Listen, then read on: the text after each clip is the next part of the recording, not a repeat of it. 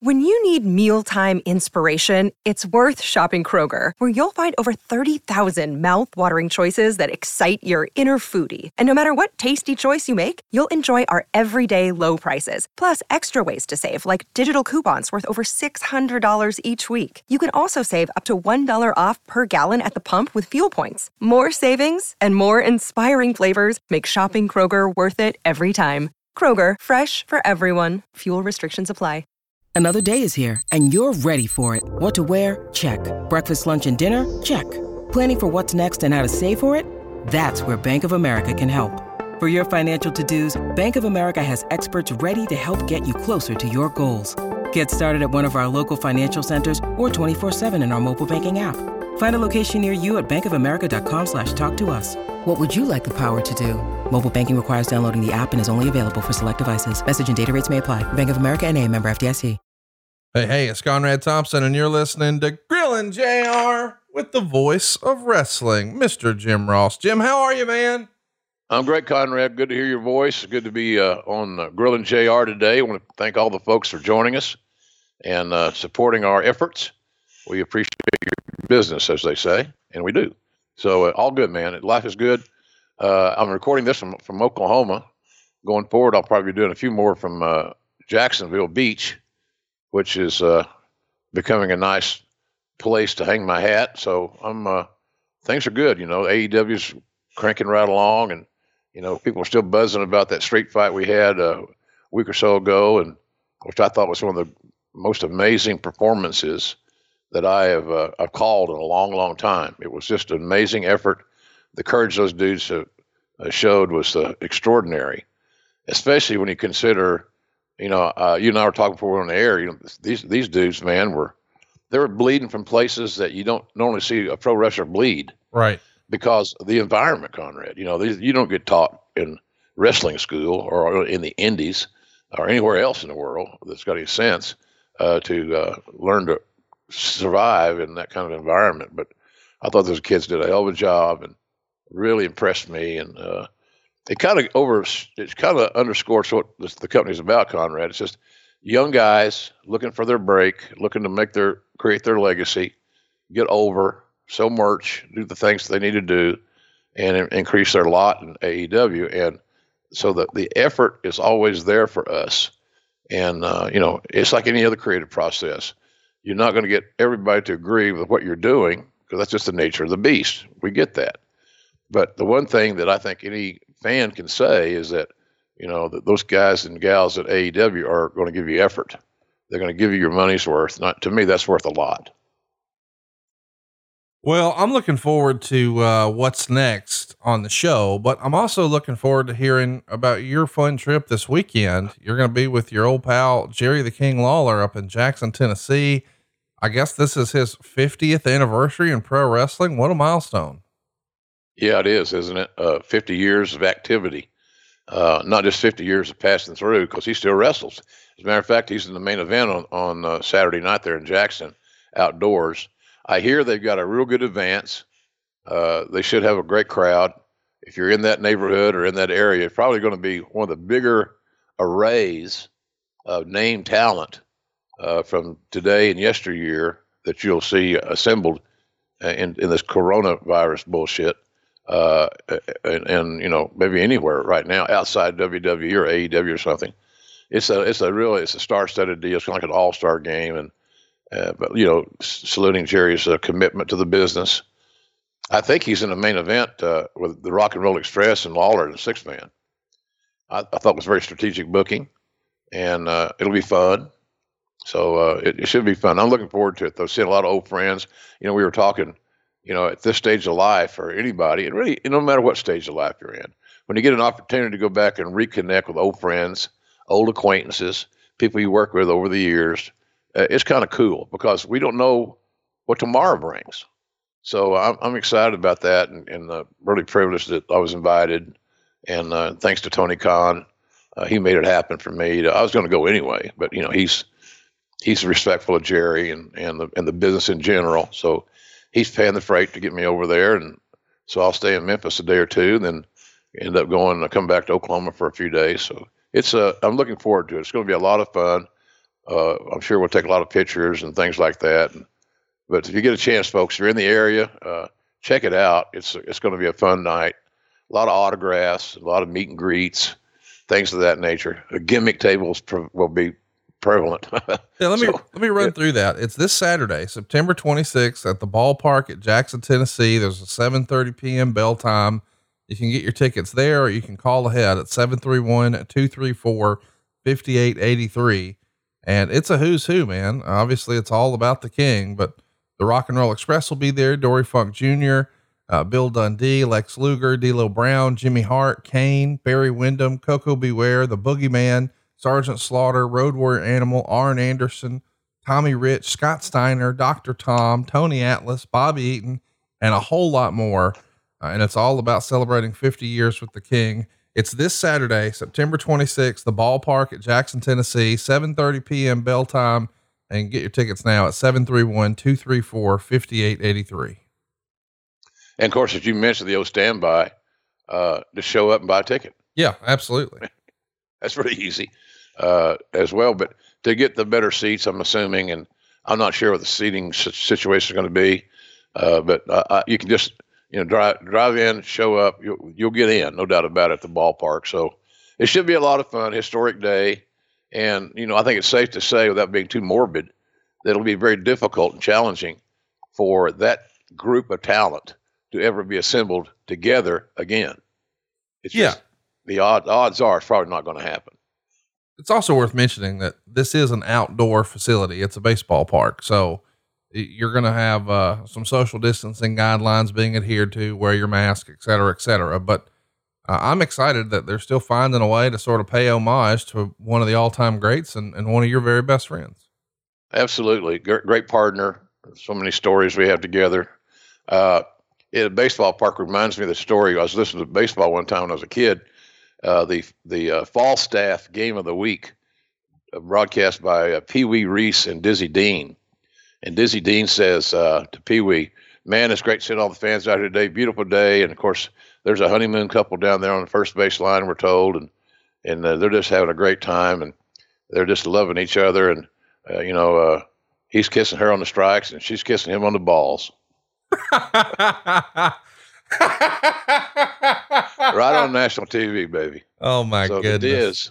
Yeah, it was good. Good stuff. Oh. I remember that. That's I was probably in grade school. I still remember it.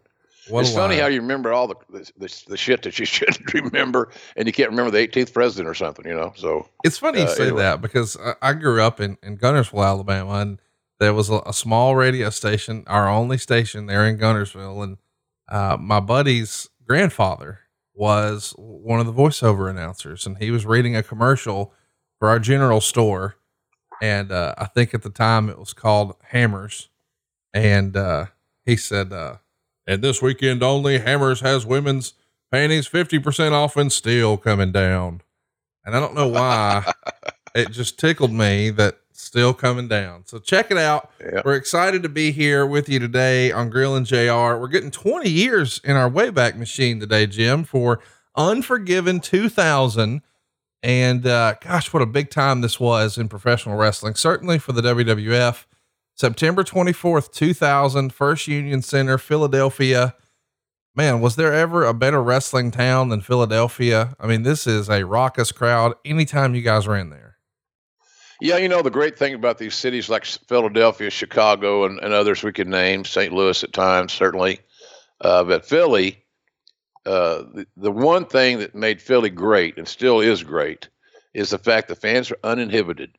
They are unabashedly uh, uh, willing to share their opinion, whether they like something or they don't like something. And I know they've got the old reputation there. You know, they boot Santa Claus and all those things. Uh, but you know, it's just they're just great. And it, I can't. You know, we say, well, how is the COVID affecting? You know, no crowds affecting uh, these wrestling shows and other events like the NFL. It, it's affecting the hell out of them. Of course. You know, uh, you know, I don't know. The first night of Sunday Night Football, the ratings are down thirty percent. There was no crowd there. There was no buzz, uh, and I, it does make a difference. So consequently, the um, the crowd in Philly always expressed themselves. They always gave you noise. They always gave us passion, and that made it easier to work. Get you, get jacked up a little bit, get that adrenaline flowing. It's all good stuff. But Philly never ever disappointed. In my entire career, I've never been to Philly where the crowd was, uh, you know, anemic. They're just, uh, they're just, they, were, they weren't into it. Some shows are better than others, no doubt about it. When we rolled in there with a Monday Night Raw or a pay per view, you could always count on the Philadelphia crowd to deliver their share of the passion. Well, this one is going to be no different. They're going to draw 18,092 fans. That's 16,862 paid. And it's a sellout in two freaking hours.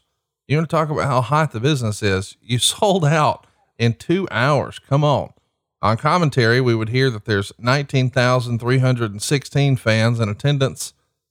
This has been something that Bruce Pritchard has loved to beat up over the years because I think Dave Meltzer has always been a stickler about what the numbers were. And Bruce, I think, believes that the total accounting, the big number you guys would announce, is the total number of bodies in the arena, which would mean security and ticket takers and performers and riggers and et cetera, et cetera. Um, is there a special way that WWE did the head count, so to speak? You know, not that I'm aware of. Uh, it's a little dubious when you count the ticket takers and the ushers and all that stuff.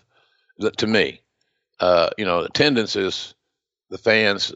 To me, now this is my not you know debating Bruce, but uh, I wouldn't go with that number. I would go with the number of, of fans that were sitting in the seats vis-a-vis uh, all the other ancillary staff members.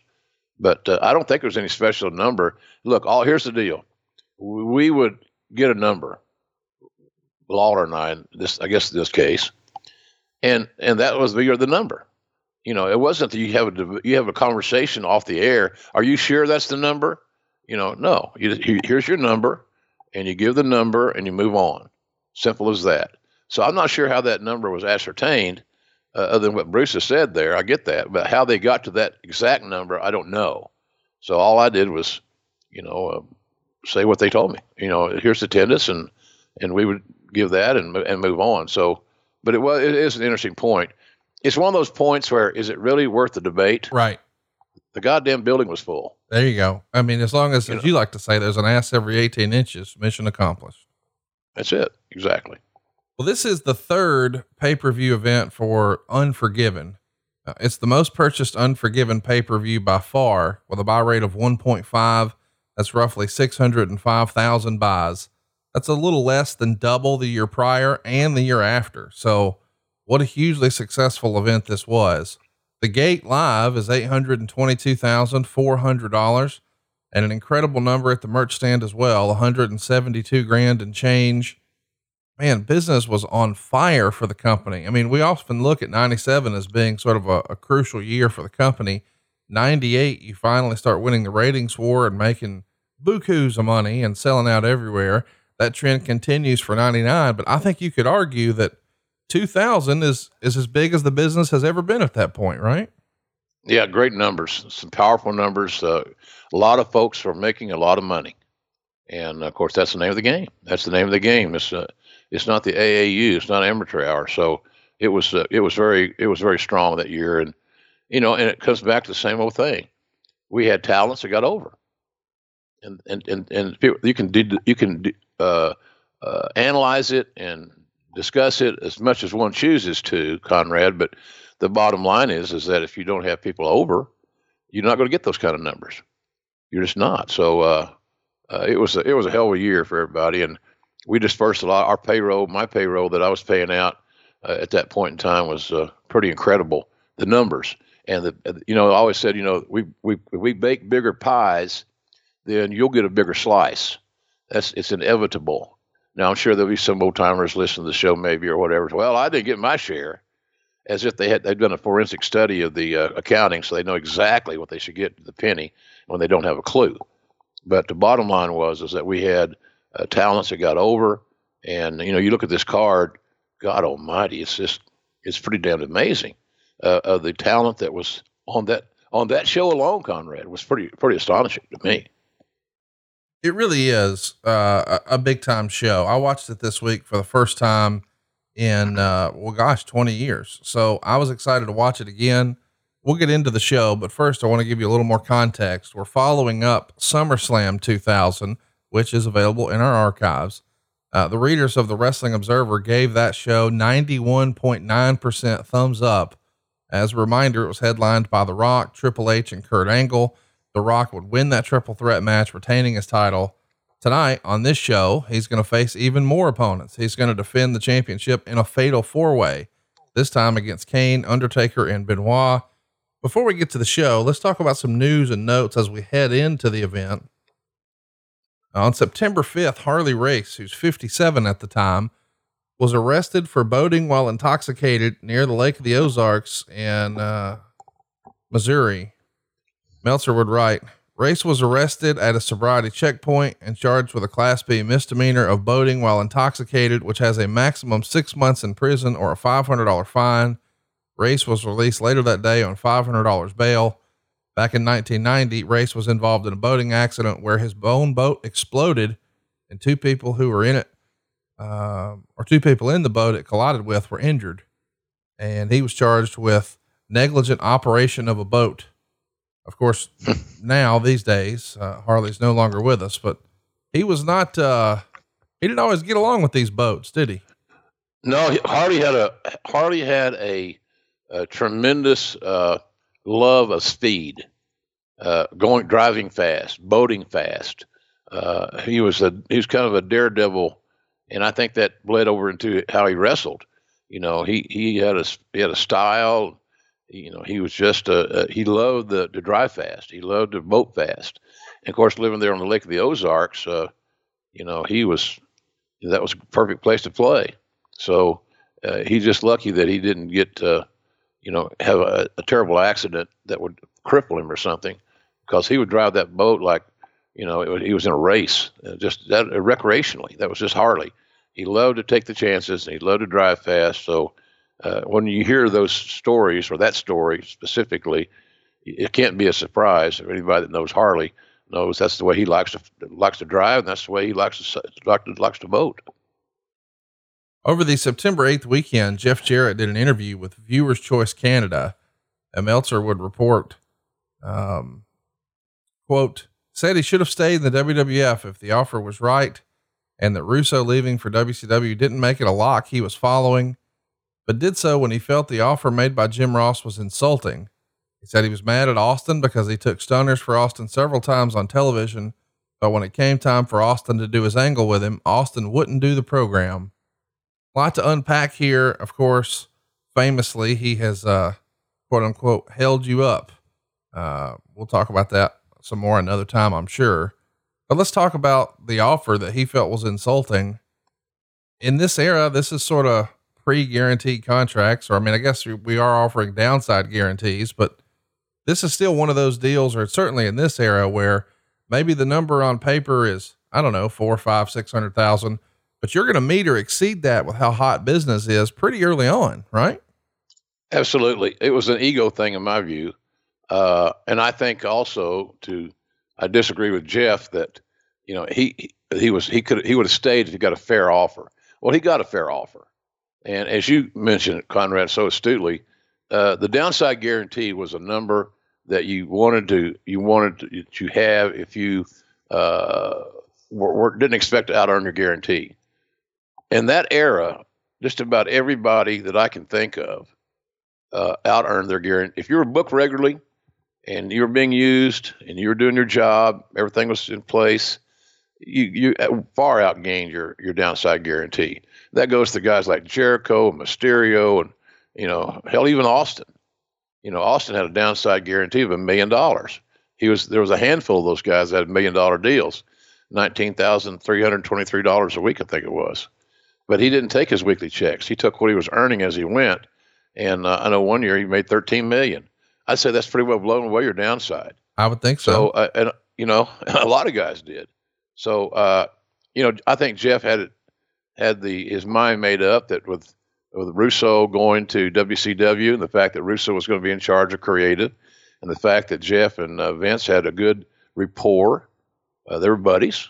Nothing wrong with that that he had a better chance of being used more higher up on the card. Was he going to make more money uh, based on uh, his guarantee in WCW and uh, versus what he have made staying in WWE? Probably not. At the end of the day, that's just my take on it. But he had a very high opinion of himself. Uh, he thought he was a better worker than than he was being paid for. So, uh, and that's cool. That's his prerogative. I didn't agree with it. More importantly, of course, it's, it's all face to Jr. Uh, because nobody wants to confront Vince. Right. He didn't want to burn a bridge in case he wanted to come back. And by the way, look where he is. Uh, so Vince didn't. Vince established that number. He said, "Here's what I'm going to pay him. I want you to get the deal done if you can, but this is where we are." Okay. When your boss tells you that, Conrad, what do you do? What would you do? Well, I don't know. I mean, you, Wouldn't you follow your boss's orders? yeah, I mean, uh, that's a no brainer, right? Yeah, of course it is. Again, the, the the the thing that we had going for us was the fact that you're gonna the money's rolling in, you're gonna do well, and you're gonna blow away these downside guarantees. There had been precedent for year after year of talents doing that. So consequently, uh, you know, you, you got to trust in the system and trust in yourself that you're going to stay healthy and you're going to stay active and you're going to stay productive. So uh, that's kind of where that was. You know, I so I, I thought that was a, we were I was kind of in a jackpot there at to start with, uh, from the standpoint that you know Russo had left kind of abruptly, uh, and and and took a really I'm sure a very good deal from WCW at the time, which is fine. You know, hell, he's got to provide for his family too. But I think you know it's just one of those deals where wrestlers sometimes make excuses. They can't take responsibility more often than not. They don't want to look in the mirror more often than not. It seems like, and uh, but for Jeff Jarrett to compare himself to be on the same level as Stone Cold Steve Austin is somewhat ludicrous, in my opinion. Well, I mean, I do understand his frustration with, Hey, uh, I thought we were doing an angle together and that's the reason I agreed to do 900 stunners for you. But at the same time, I understand your point of, well, if that's what the boss wants, that's what we're doing. Yeah, and we, did whatever we needed to do to to maintain the bill for Stone Cold. He was a top guy, and obviously Jeff, in his own defense, thought he was a top guy as well. Jeff's a very fundamentally sound uh, in ring worker, no doubt. Absolutely, I could not never take anything away from him in that respect. But he wasn't in Stone Cold's level. And by the way, only a few guys were on Stone Cold's level. One. Rock. Yeah. Yeah. So it's it's just it was just one of those excuses, smokescreen type thing, in my opinion. But you know, it seems like at the end of the day, everybody everything's worked out pretty well, and Yeah. and uh, you know, everybody's got their spot, and everybody's healthy and making a living, and that's all that matters at this point in time in our lives. Make a living and enjoy what you're doing. And so uh, if Jeff's doing that, then I'm happy for him. But for him to compare himself to Austin, I thought was a little bit of a stretch. Let me ask, you know, we don't often talk about money here on the show, but you just sort of casually mentioned that Stone Cold had a $13 million year. Do you think any wrestler has ever had a better single year than that year? It'd be hard to imagine for me. I I don't. I'd have a hard time believing that as well. I'm Yeah. with you, Conrad. Uh, I'd have a hard time believing that as well. You know, that's all in now. That's merch. Yeah. Uh, all the payoffs for the live events. The thing about Austin too is that Austin didn't want to be off. You know, Austin he worked like a he was broke, and so he was always uh, booked on on the house shows. And when he, w- he was booked, I knew how to book him, and I knew that he was going to go on last, no matter what. And he didn't want to go on last in a tag. That was just him. And so you say, well, how can you cater to one guy like that? Are you shitting me? He drew the Really? house. Are you kidding? Come on. He, he drew the house. He's he's getting more people to walk up to the merch stands. When they walk up to the merch stand, they they're going to buy a Stone Cold shirt. And look, by the way, they might buy one of yours. So your merchandise monies could would increase in that respect. Uh, but he was uh, you, you, that's like you know uh, any great athlete that's a star of your team. You take care of the stars of your team Sure. and uh, it's not a democracy. This is a this is a, a this is not a, a, a charity.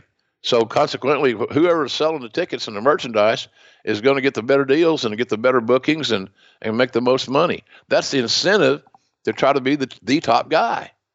You, you got to have competition, and and even though Austin was competing with himself more often than not, you know, when Rock was got hot, and and look, we had other guys too that were getting good. A lot of guys are coming into their own and and uh, and and really evolving nicely. So uh, it was losing Jarrett, for example, was not a great thing for us to have to have happen. But did it did it slow us down? Did it did it affect our productivity? I don't think it did. Afford Anything talks about how to avoid common pitfalls, how to refine your mental models, and how to think about how to think. Paula, while certainly you can mess up on a million dollars a year, it is far less likely than it is on $30,000 a year. Right. I would meet wonderful people that were struggling with a budget that was super tight. It was 100% you need to make more money. Make smarter choices and build a better life. Afford anything, wherever you listen. No, it did not. Let's keep it going. Sometime in September, the Observer is going to report the lawsuit filed by the WWF against WCW regarding trademark infringement, largely based around Scott Hall and Kevin Nash's original debut in WCW, was settled out of court probably within the past few weeks.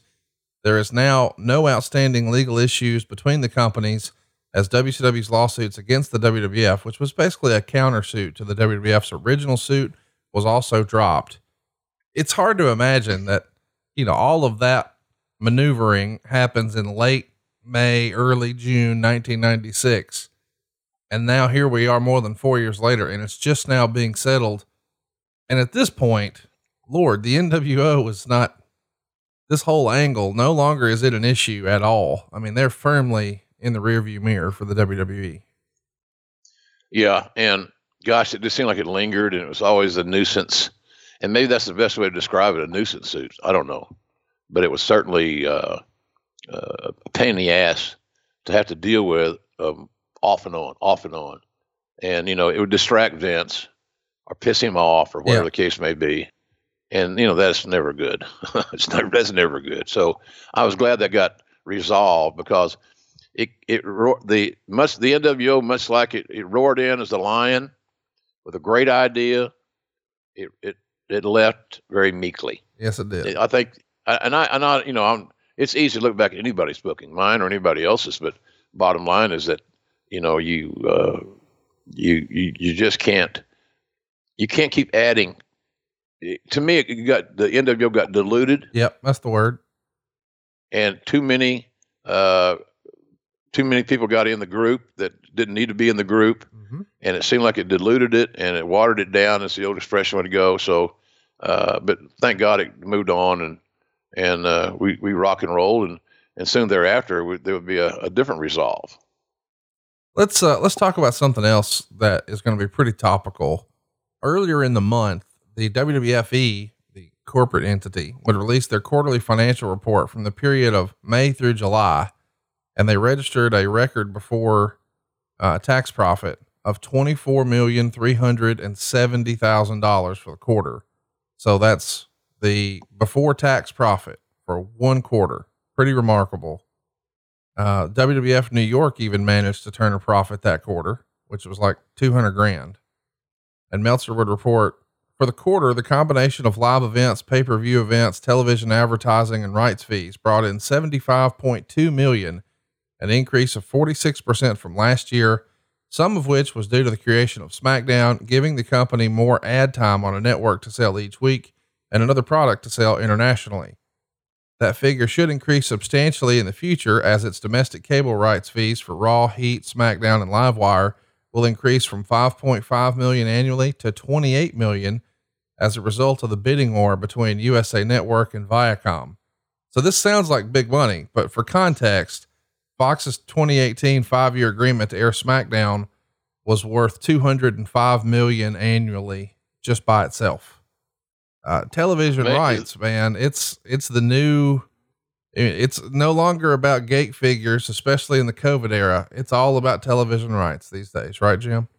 Sure is. It sure is, Connor. The business has changed in that regard. Smart businessmen changed with it.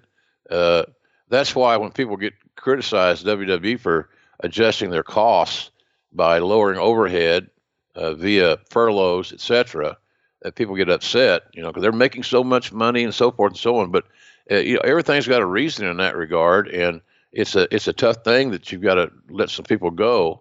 but it's not about you know how much we've made. You got to how much you're going to keep, Right. and, and can you lower your overhead to to increase your bottom line for a publicly traded company. So although I hate to see guys lose jobs and uh, get and, and be furloughed or be fired or whatever, uh, you know, so like recently, uh, Jerry Brisco got got uh, relieved of his post, which was not a surprise. Uh, and and you know, Jerry had been there for over thirty years, so that's all those things makes all those things are meaningful, but it's not unexpected. You know, Jerry's 70, 70 plus years old. He's had a tremendous run there. How it was handled may not have been uh, exactly the the ideal way. I will say that according to what Jerry said, that you know Vince called him personally and gave him the news, which I respect Yeah. for doing that. Didn't have somebody else do it, so I thought that was a a, a great gesture without question. But you know, even though I love Jerry Brisco, he's like a brother to me.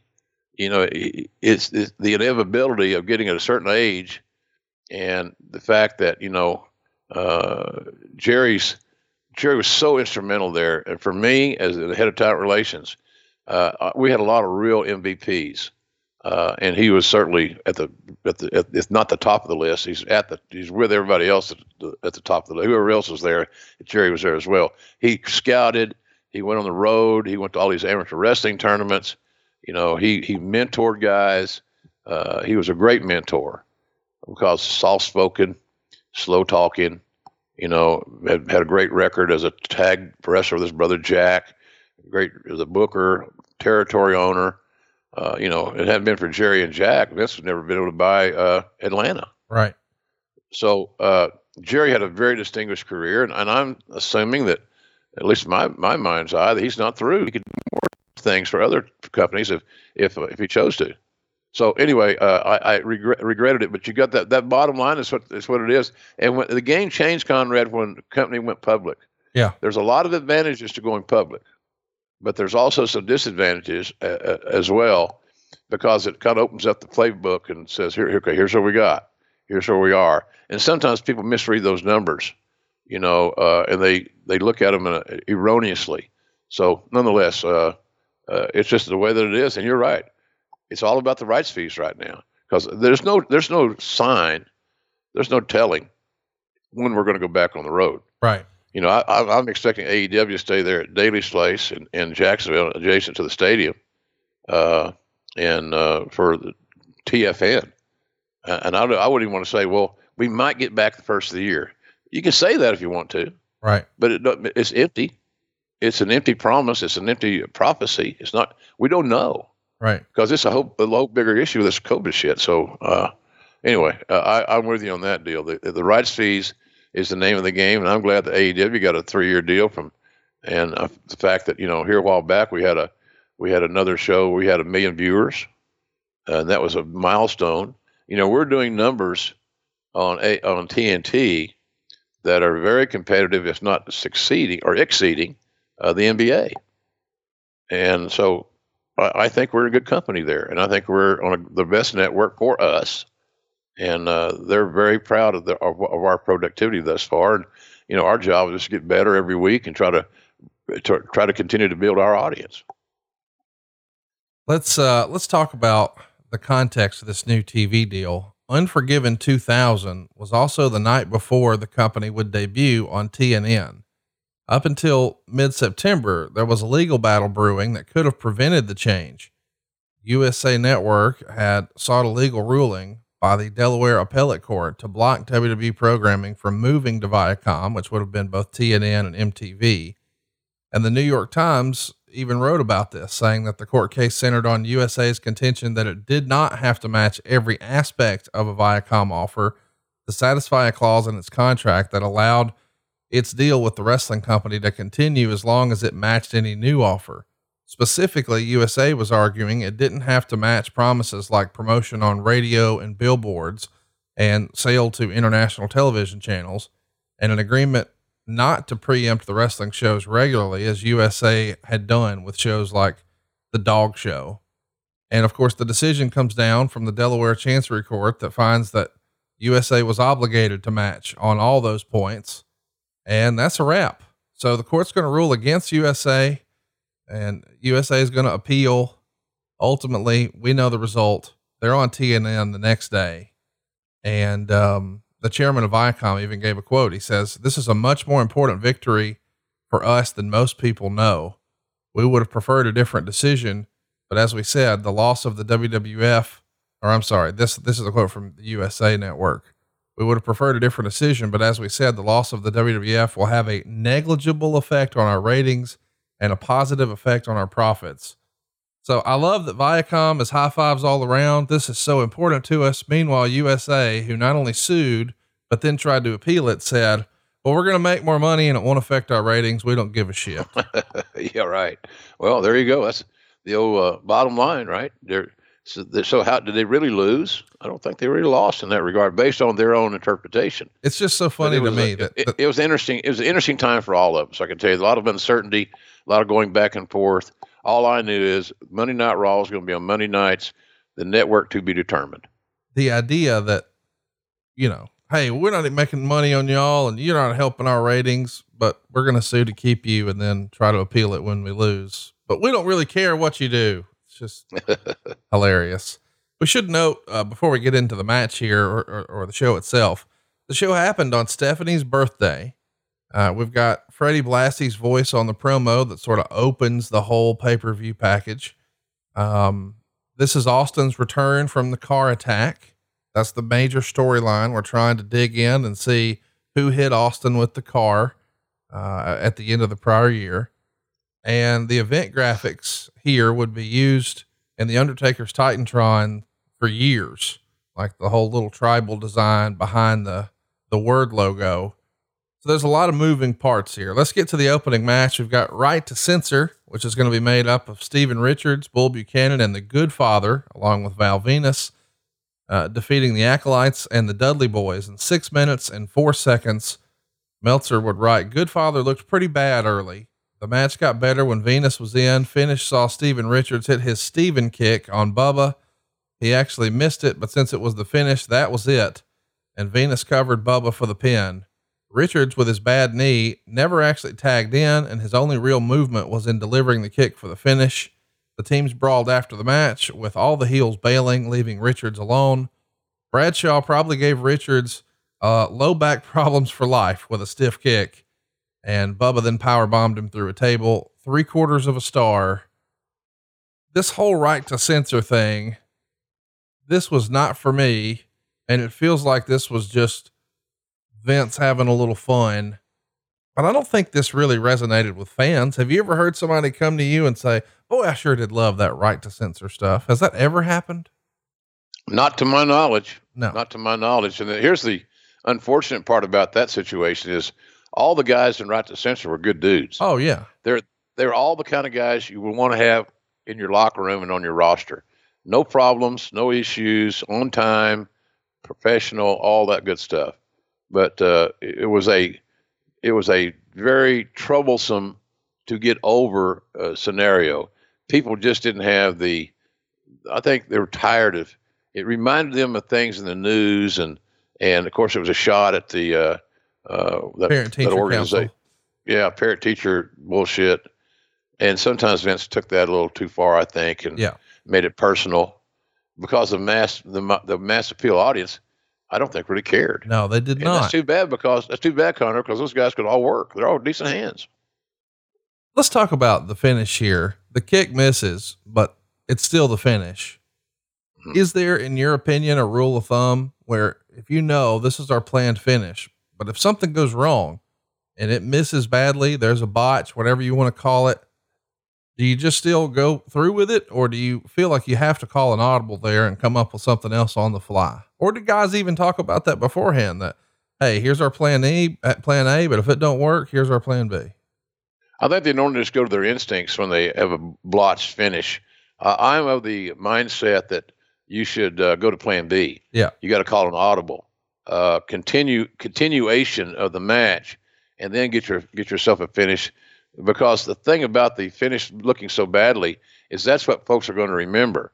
Now, the thing about this particular finish was the fact that uh, uh, Steven Richards got drilled through a table, and that would probably be the last thing and the main thing that the audience is going to remember. A guy took a table. So, uh, but I, I would, I'm of the belief, of the mindset, you audibilize and you and you create another finish, and that comes from experienced guys, you know, guys that uh, have the courage to go ahead and take it one step farther, so that you end the match with something that is uh, more uh, acceptable than a, than a missed kick. Just that's just I, am not a big fan of that. I don't see how you win on that deal. Well, it was a finish. Well, okay, who gives a shit? Fix it, keep it going, and then work into another spot in 30 seconds or whatever, and uh, and, and and and take care of your business. So that's my theory on that deal. Never, don't don't to have a match where you you end the match, even though it was the finish, that looked like shit. Not that's not a good trade off. And to your point, the way they're gonna sort of leave with this is is the whole power bomb through the table and you know that's what they're going to have the lasting impression with next up we've got right. something that i kind of forgot even happened of course we've documented this entire feud with taz and jerry the king lawler. Famously there was the whole broken glass candy jar and all the silliness that led here. But now we've got the two in a strap match uh, and not just like you know lawler's got to pull down the strap but a real old school strap that taz comes to the ring with. It's kind of weird though, because there's a pinfall or submission option, which I always thought the point of the strap match was you're going to drag them around to all four corners. Yeah. Well, why do you think you add this pinfall or submission option? Is it because of who's in it or? Yeah. Yeah. Yeah. That's it. It's more, it's more uh, agreeable. It's more comfortable for the talents that are in it as opposed to working the traditional match. Here's the other thing it's hard to get your opponent in a compromised position in order to facilitate the four touching of the four turnbuckles uh, in five minutes. Right. It's it's just hard. So therefore, the submission and the pinfall became more applicable. Uh, you know, I, I that was a you know, that obviously that was a personal angle. You know, that was one that uh, having a joke on me, had a joke on Lawler, uh, even though they wouldn't admit that. Uh, and then, of course, Taz was, you know, very unsettled. Uh, that's just his nature. You know, he's he's a he he worried about a lot of things. He was very he's very conscious, and you find that a lot of those guys from ECW had trust issues, and uh, and Taz was one of them. He wasn't the only one. He he was one of them. And of course, you know, the line that uh, he said to me was, I thought was uncalled for you know, here I am trying to heal from facial paralysis, and you know, he says something to the effect, you know, I'd slap your face or something, and you know, this, this is what God would, but God already beat me to it, or something like that. You know, it just it was bullshit, and the match was bullshit. So uh, it was all a personal little thing, and uh, as somebody that could having fun. It's worth mentioning that Taz has gone on record as saying he does regret, you know, that whole piece of business poking fun at you. I mean, if he had it to do over again, that wouldn't have happened. But this is the era where we're in. We're trying to push the envelope and have a little shock value. And well, I think everybody agrees that one was in poor taste. Yeah, I thought so. I thought, you know, and of course, it's easy for me to say because it's it's talking about me. I know what my children went through with those those eras, in those eras where I had the Bell's palsy issues. Uh, it was a it was a family issue as well just didn't think it needed to be. Uh, you know, I love reality based uh, angles. I really do. I think they're the best. But sometimes you, you need to factor in taste and class, and that angle had neither. Meltzer would write of the match. It was billed as you had to drag your opponent around and touch all four corners. Amazing lack of heat. Both guys exchanged whipping each other with the straps. It was pretty bad uh, early as Taz doesn't sell well at all. Lawler delivered three pile drivers in a row. Taz popped up on the first two and then popped up on the third, but collapsed. Pile drivers are unofficially banned, but I guess the mentality is if you don't sell them, they must not be dangerous. After a ref bump, Raven came out and hit Lawler with a DDT, and Taz choked Lawler out for the win. Raven got a good pop, but not a great pop. Uh, quarter star. So I guess that's kind of a cool deal to see Raven here, but uh, I don't know, man. I love both of these performers, but this match just did not get going for me. The fans didn't want to see it. Yeah. It's that simple. The fans didn't want to see it. They were as uncomfortable uh, on a personal level as I was. And they could tell that the hearts of the talents were not in this contest. And and and look, they're in Philadelphia. You know, Taz was a god in Philadelphia in ECW. Raven was over big time in Philadelphia, uh, and that's going. I think why Raven got into the deal. It gave Lawler an out. Uh, so you know, uh, it, it, just nobody wanted to see it. The talent didn't want to see it. The announcers didn't want to see it. It just was not uh, a very. It wasn't a good night at the office at, uh, up until that point. I was glad that thing went by. And I'm thankful it was only five minutes long. Let's get to the next segment here. Stone Cold's going to arrive at the building. Of course, Kevin Kelly can't wait to meet him there and stick a microphone in his face. And immediately, Austin jacks him up into the garage door. I don't remember seeing a lot of physicality from Kevin Kelly. So I actually rewound this and watched it a few times. Like, wait a minute, is that really Kevin Kelly taking that bump? Uh, I was kind of proud of Kevin doing a little physicality here. Uh, Michael Cole, of course, is going to join the commentary table to replace the King at least for a while. You watched this back for the first time in 20 years. Does you remember this Kevin Kelly bump? Because this stuck out in a major way for me. Not specifically until I saw it again, then it came back to me. Kevin Kelly has always been a team player. Yep. You know, he's he's made a good living uh, working in, with New Japan. He does a great job. He and I broadcast one New Japan show for AXS TV back in the day. Really enjoyed working with Kevin. Uh, Kevin had a uh, storied uh, uh, career there. At one time, he was considered, you know, going to be one of the top announcers on the, in the whole roster. And then all of a sudden, for whatever reason, you know, politically, he kind of fell out of favor, which is unfortunate because Kevin is a very good announcer and does a great job with his brand now in uh, in New Japan, working with a variety of partners and not the easiest uh, circumstances to to do his voiceovers and to do his, his, matches. You know, when you're not at ringside or you're not at, at, li- at a live event, it's very daunting to call everything like we're seeing these football uh, games where these guys are broadcasting from remote locations. It loses something, Conrad. They're not used to doing voiceovers like we are. Right. And if it, I think it affects their uh, uh, their, their their their their calls.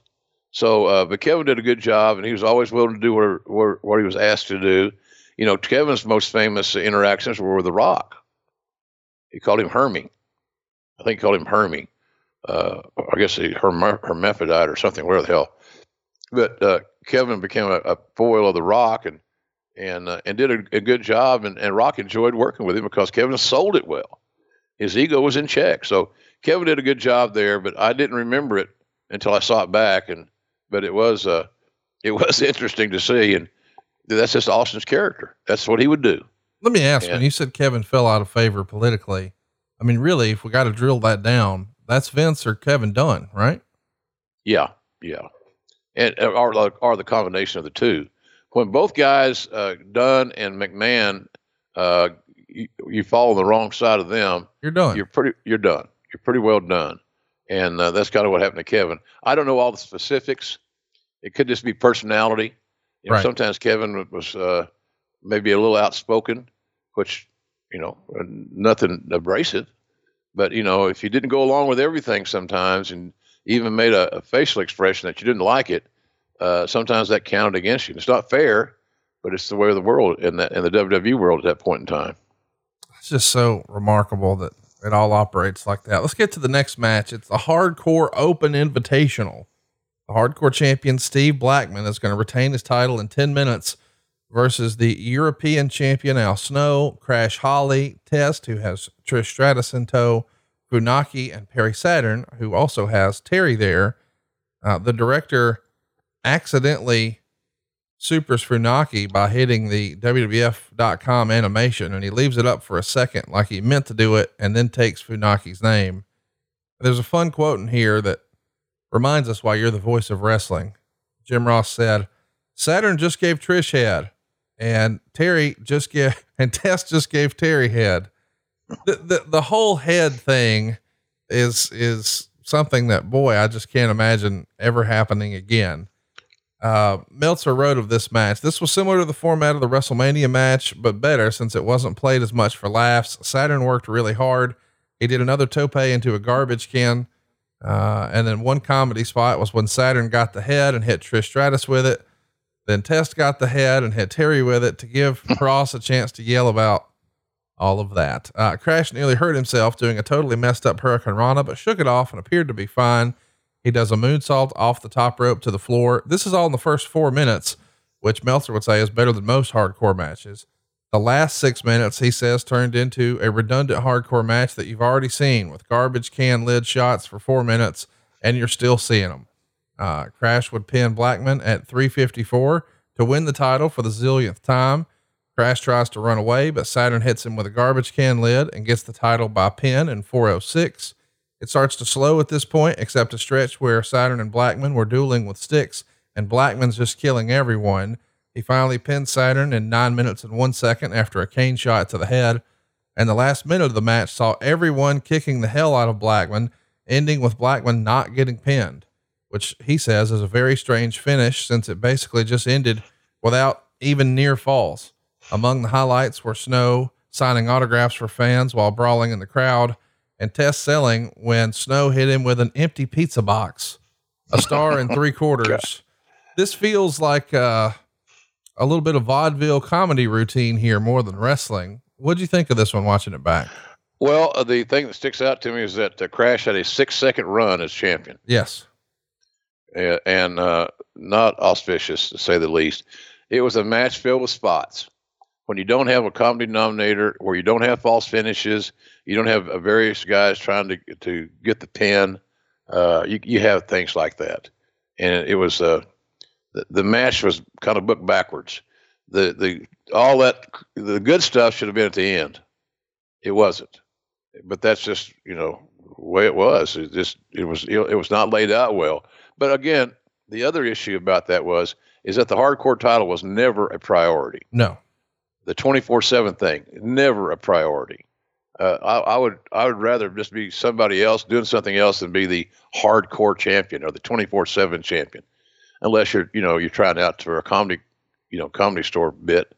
Uh, just it, it didn't people didn't care. They didn't have the feel for it. So and and look, I, these guys are they they it was it was important to these fellas and and ladies. You know, having Trish out there was important. Terry was out there. That was important as far as the sizzle. But uh, I thought the match was laid out a little erroneously, but it certainly wasn't because the guys didn't try. It's just they, they were in an unattainable situation, in my view, and the title meant nothing. Next up, we've got a skit again backstage where Stone Cold's going to beat up Kurt Angle after Kurt gives him an honorary gold medal he, quote, didn't really do anything for. Angle is hilarious in this entire show and all of his interviews backstage for the rest of the night. I think Kurt Angle was like the low key MVP of 2000. I know we're going to talk about Rock and Austin and Undertaker Triple H and on and on and on. But I just think Kurt Angle, man, he steals the scenes he's in left and right here. Kurt came into his own as an entertainer.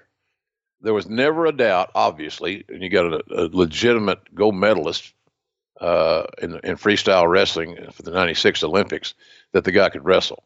We all saw that. I remember talking to Dory Jr. Uh, when we brought Kurt in and Dory and Tom Pritchard, by the way, were both very invaluable to training a lot of guys, including Kurt Angle, uh, and did a great job with him. But Kurt finally got comfortable in his own skin. He got comfortable being an entertainer and not just a shooter, not just a badass, which we all knew he was. But he, he became less than one dimensional in that regard. He came, became more, I should say, more than one dimensional. And I thought that was just amazing. So he acquired the skills of being an entertainer uh, really rapidly and got, as you said, Conrad, and you're right, he got really, really good at it. Let's get to the next segment. We've got Chris Jericho taking on X Pac. They're going to go nine minutes and three seconds. Jericho gets the win. They've previously wrestled at Unforgiven 99 and even back in WCW at Halloween Havoc 96. This is the third pay per view encounter. Meltzer liked it. He gave it three and a half stars. Uh, he says, fast paced, really good match. X Pac used a flip plancha early. He whips Jericho into timekeeper Mark Eaton. I want to stop right there because Eaton randomly, or so it seems, was, was cut loose a few years ago. He'd been with the company for what feels like decades. I mean, I know you weren't there at the time, but what in the world why would you get rid of a guy who's been at ringside and supposedly well liked and done a great job for you? And I'm bringing this up because most fans don't know it, but they've seen his work. He used to be the guy who would throw the beers to Stone Cold. Uh, why, why after decades of service do you think Vince is like, ah, that's enough? Well, he'd been there so long, he may have out earned his keep. In other words, he may have been getting paid more than they felt like the job warranted. I see. That's that's one theory. Uh, and but as far as anything else, you know, uh, Mark was a Mark was a hell of a hand. I mean, he he did he did all kinds of things that people were not even aware of. Like you mentioned, his most uh, public accomplishments were throwing Stone Cold the beers. Yeah, and he did he did a pretty good job of it. And, and Austin, I can remember when, when Eaton left, uh, Steve was not overwhelmed with that deal because he's got to start with a new new pitcher and uh, you know a new thrower. So, uh, but I, I, don't know what the re- the reason could not have been work ethic or work habits or you know the personal conduct or anything like that whatsoever. It just may have been you know, and sometimes you know Vince just gets tired of looking at people, mm. and and and it, people say, "Oh, I can't believe Jr. said that." Well, I'm not knocking Vince. He's not different than a lot of bosses. You make changes, and their changes are made for a variety of reasons. But whatever reason it was, I'm I'm assuming it was financial or the salary or what have you, uh, and the fact that they're more departmentalizing things, et cetera, et cetera. Uh, but it certainly was not because Mark was not a good worker, not a good hand. He certainly was. Let's get back to the match here. Meltzer would write X Pac had his working shoes on more than any time in months. Ross was pushing the idea of X Pac as a singles wrestler. It was obvious who was going over since X Pac took the first six minutes, including doing the Bronco Buster. Jericho makes a comeback with a power bomb and even does a Bronco Buster himself. Jericho kicked out of the X Factor and then he used a power bomb into the walls of Jericho, but X Pac makes the ropes. X Pac gets a near fall with a sweet spin kick. Jericho does a face buster followed by a Lionsault, but X Pac gets his knees up. Once again, X Pac comes off the top, but Jericho catches him, turns him over into the Lion Tamer, and there's the tap. And after the match, X Pac would destroy Jericho with nunchucks, three and a half stars. Listen, I know there's uh there's stuff you could pick apart in every match. I really liked this one. I think both of these are very capable performers that they usually have pretty consistently good matches. This was another example of that to me two really talented guys that had good chemistry and were willing to share. Uh, they were very they were very uh, uh, professional in their approach, giving this guy some, giving this guy a shine. Uh, the match was pretty logical by and large. Uh, I'm with you. I like the match a lot. Uh, I don't think that one of my pet peeves is, you know, Jericho gets the win, and you know that you're going to go farther with Jericho, at least at, at that point in time, than you are with with uh, Sean Waltman. And I love Sean Waltman, as my commentary indicated. I wanted I wanted to see him do better. He's the guy that famously asked me about a payoff one time and says, "Are you fucking paying me by the pound?" because he was a small guy. And uh, no, Sean, we're not. So, uh, uh, but he, I, I, have always, he's Sean Waltman's always been one of my favorite people, and uh, you know, he Sean's just always been his own worst enemy over the years. He's changed now, thank God, and he's doing well. But uh, I, I don't I didn't like the nunchuck thing. I, I didn't see any reason to have a winner, have a very competitive match that could have gone either way, where you're touting the guy that's doing the honors, and then at the end you do the let's get some heat back. It's like, well, what do we just? Why do we? Why do we do that? Why? Why are we doing that? And and that's kind of a trend there sometimes with that company where you everybody's got to become even again. And that's not how you draw money, is to get even. You get draw money by getting people over. Let's uh let's talk about the next segment here. We've got Commissioner Foley doing a segment with Kurt Angle. Foley's going to announce that he's going to make Triple H and Kurt Angle now a no DQ match. This was really good stuff. Uh, then we see Rock in his dressing room. There's a stare down between him and Stone Cold, and then a handshake to a big pop. And then just Joe comes in his gimmick here is to stir up shit. Austin doesn't even let him finish his thought. Uh, he just says he heard just Joe was a sorry son of a bitch and he whips his ass. you got any good stories about just Joe? Conrad, I'm going to be very honest with you. I don't remember as we talk about this today who Just Joe was. Joe E. Legend. Now I remember.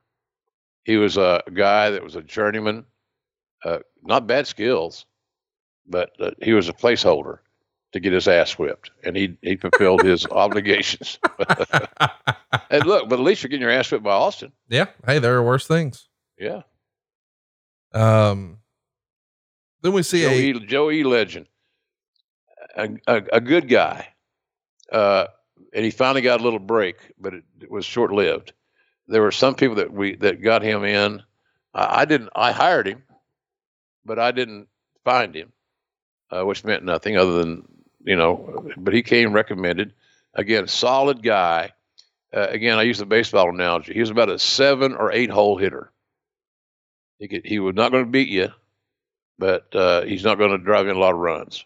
He's a solid uh, utility like player, and uh, so but he, he and that that night his role was to get his ass whipped by Stone Cold, and he fulfilled the obligation.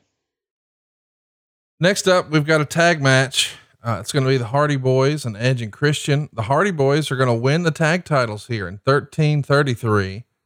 Uh, Meltzer would say the rules were the first team to get both wrestlers out of the cage wins. It was said that a wrestler out of the cage wasn't allowed back in. Jeff climbs the cage and then falls down to the floor just two minutes in, and this leaves Matt against both guys. Uh, he's superplexed off the cage by Edge and Christian as he's trying to escape, and they keep calling it a 15 foot cage on commentary. Jeff's trying to climb from up on the outside to help, but then takes another bump to the floor. Uh, Meltzer would say, even though Matt juiced and was being beaten on in a two on one cage match, it didn't have the crowd heat you'd expect for a pretty boy babyface. Vince McMahon at first nixed the idea of doing a blade job in the match, all four talked McMahon into it. This is the classic old time stuff to get young girls to scream, and it just doesn't happen nowadays, even though the Hardys definitely have the young girl fans. Eventually, Jeff attacks the referee, Jimmy Korderas, and grabs a key. He unlocks it. Christian goes out of the cage and lays out Jeff. Edge ends up getting the key and putting it down his pants. Edge and Christian miss the sandwich chair shot, which they're calling the con-chair-to. Uh, the fans then start getting into it when Jeff pulls a ladder from under the ring. Christian falls off the cage, leaving it to Edge versus Matt. And Edge does a bulldog off the top as Jeff is trying to climb back in. He's on top of the cage and then does a corkscrew moonsault, which for the most part missed both Matt and Edge. And they called it uh, Whisper in the Wind. And then Lita comes out, gives Christian a low blow and a hurricanrana outside the ring off the apron, and both take a hard fall to the floor. Meltzer would say that Lita was okay, mainly selling an arm injury. And the match ended with both Hardys and Edge on top of the cage. They give him the con-chair-to, causing Edge to take a bump into the ring. And both Hardys climb to the floor simultaneously for the win. Three and a half stars. A lot going on in this one. What'd you think? A lot going on in that one. they they guys worked their ass off, man. They really did. They were very creative by and large, taking some chances that were risky at best, but uh, they added to the it added to the excitement of the match, without a doubt. And uh, you know, it, it, was just always. I can't remember calling a uh, match involving Edge and Christian and the Hardys that wasn't at least good. Some more often not great. Uh, I thought this was a, a really strong match. Uh, they they put a lot of time in, in preparing for it. They gave uh, they took a lot of chances, as I mentioned, uh, but it was just another one of those great rivalries. It's funny too, Conrad. You know, you look at any lot of promotions right now, and you know these long seated uh, rivalries don't really exist anymore to any large degree. There's some exceptions to the rule. You know, we had the Orange Cassidy Chris Jericho thing in AEW where you know they they had an issue for several weeks, and that's highly unusual now in pro wrestling because especially seems like in WWE uh, they're of the belief at times it seems that uh, fans get bored uh, and they they see something too many times. You know, I, I I hate this deal where you say, well, they had that match. I've already seen that match.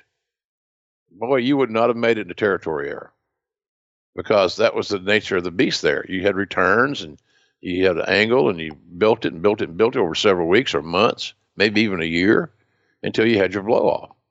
It's not that way anymore because the assumption is is that wrestling fans today only want sensationalism. They only want spots. They only want uh, big risky moves, and, and they won't tolerate seeing something more than once uh, willingly. And so I, I, that's missing in the wrestling business, I think, right now. So, but those guys always they always delivered, man, and they were always willing. Here's another thing, Conrad. They were always willing to uh, and uh, change things up. Right. They added they added new wrinkles all the time. So it was a, it was always good chemistry, and it goes back to the same thing we talked about. We've talked about before here on Grilling JR. Is that that uh, you know talents have to be unselfish and willing to cooperate with their adversary. And Edge and Christian and, and Jeff and Matt, throwing the Dudleys in there, those guys all seem to always uh, be fair and want to accentuate the other guy.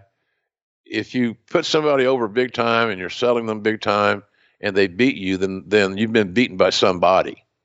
Uh, and I think that's th- those guys had confidence in their abilities to do that. And today, it's either it's either the confidence is not there, you don't feel the passion, or the guys are just not given a, a chance to tell a long arcing story. So long arcs in today's pro wrestling is becoming less and less uh, a thing. Let's uh let's talk about the next segment here. We got Stephanie having a little chat with Stone Cold Steve Austin. She's going to say, "Oh my gosh, you look great," and I'm so glad you're back. I've been waiting for you to come back because I saved something that I wanted to give you. This is from the night you were hit by the car. This is the hat you were wearing. And Steve is very annoyed by this and says, Oh, I got my, I don't know who hit me with the car, but at least I got my damn hat back. I guess I can go home now. Uh, he's furious, but it's a great segment. Triple H and then Foley have a segment that's sort of fun because they both acknowledge their history together and I think Triple H says, you know, of course I beat you every time. And Foley says, well, most times I got a few wins and it was sort of fun. I don't think Meltzer really liked it. And then we get a video of the uh, Chyna Eddie thing and how we've gotten here. Eddie keeps losing his temper and screaming at her and then apologizing. It's essentially an abusive relationship angle. And uh, at some point, Eddie and Chyna get engaged during a breakup. And we should note that her Playboy is coming out the next week. So they're going to keep her in a prime spot here. Uh, the match itself is Eddie Guerrero with Chyna in his corner taking on Rikishi. Eddie's going to get the win by DQ in six minutes and three seconds. Meltzer would write Guerrero wanted to leave, but Chyna wouldn't let him and threw him back in the ring. Rikishi sets up the stink face, but Chyna saves Guerrero. Chyna then argues with Rikishi, distracting him so Guerrero could do a plancha outside the ring. Guerrero misses a, flog, a frog splash and Rikishi squashes him with the huge ass. He badly misses a diamond cutter, but does deliver the Samoan drop and a banzai. And then Chyna stops the referee Jack Doan from counting. And Meltzer says all of this had no heat. Rikishi then threw Chyna into the ring, shoved her down, gives her a kick, and Chyna stops the ref from counting a sure pin. But Rikishi gets DQ'd for kicking a participant who had no business in the ring in the first place, which doesn't make any sense. And then Rikishi gives Chyna the banzai, and nobody could figure out is this Rikishi turning heel or not. The crowd is sort of confused by this, and hell, I think the referee might be. Why would Eddie not be DQ'd? Either way, quarter star. What'd you think of this match and the creative? It was a little weird for me. Yeah, it uh, it uh, underachieved. This match underachieved based on the amount of talent that was involved in it. Uh, at least that's my take uh, too convoluted. convoluted uh, you know, it just amazes me that we can't, uh, and especially in today's marketplace, that that decision makers and creative uh, people can't come up with finishes without having to resort to the old disqualification or the count out or whatever. In, in a different era, in a different period of time, uh, that that was more uh, that was more uh, you know accepted. Today it's not. There's so much information out there. Fans know what's going on. They read the internet. They listen to uh, you know the Podfathers, the Empire of podcasts. They all these things are there's the information flow, education and, and knowledge is floating around out there for a wrestling fan to enjoy if they choose to. So the effect of a uh, a disqualification finish has lost its luster by and large. Uh, they, they can still look. They can still be done. They just should not be done very often. And I'm talking in a major match, maybe once or twice a year, not once or twice a show. So I think the decision makers have got to be more creative and come up with finishes, and talents have got to be able to realize your match quality and your the, the, the lasting memory of that match is lessened when you don't have a finish. And I don't call a DQ or a count out a finish. I call it lazy. And uh, but the talents over the years, well, man, you're going to beat me. You're going to beat me? Okay, yeah, we're going to beat you. So what's your point? Well, it's going to kill me. So you're saying that one loss is going to kill you. So we haven't done a very good job of getting you ready. You haven't done a very good job getting yourself ready, or is it just fucking ego? I say it's ego, and uh, it's it's trying to mix old school and today's new school, and the save your ass finish, or the, the same deal we talked about earlier. You one guy goes over, he gets a one, two, three, and then he gets the shit beat out of him. Uh, unless it's going to another story, you got another stopover with the same two people or same team, whatever it may be. Uh, wh- who did it help? We you didn't take you didn't nobody took a step forward. We stayed in neutral. We stayed in Geneva, Switzerland, neutral, and and th- it doesn't work for me. Let's uh let's talk about Rikishi for a minute. In in, in your opinion, did you guys already know that you're going with Rikishi was the guy who was the driver, and that's the reason for this sort of uh, attack and, and physicality with Chyna? Yeah, yeah, absolutely. Uh, but still, you could have done something more aggressive, something else that would have accentuated his uh, pending character move a lot more. Uh, but we didn't. It was just the old. Well, this is the easy way of doing it. Somebody want some agent want to get back to catering and get dessert. You know, that's where that fucking thing went. So, yeah, and, and I always thought this too. You know, to me, and I maybe this is my opinion, Connie. I thought Rikishi was at his most valuable best when he was a baby face and was dancing. Uh, absolutely, that's what I was going to get to. I just don't like. Don't get me wrong. I understand that sometimes in wrestling things are done because oh they'll never see it coming. They, they won't be able to call it. It's a swerve, bro, or whatever. I get all that. But man, it's it's hard to really put into context because I realize sometimes people just look at it and say, "Oh, it's a comedy act." But being in the arena when Too Cool was doing their thing, those guys were huge. They were huge with fans, white hot, and had to be big merch sellers, and they just got gigantic reactions. And it's hard for me to imagine that you think that a heel version of the same guy could be quite the same. And we know that ultimately it, it wouldn't be that way but I just can't help but wonder what other ideas could have been considered instead of Rikishi being the driver.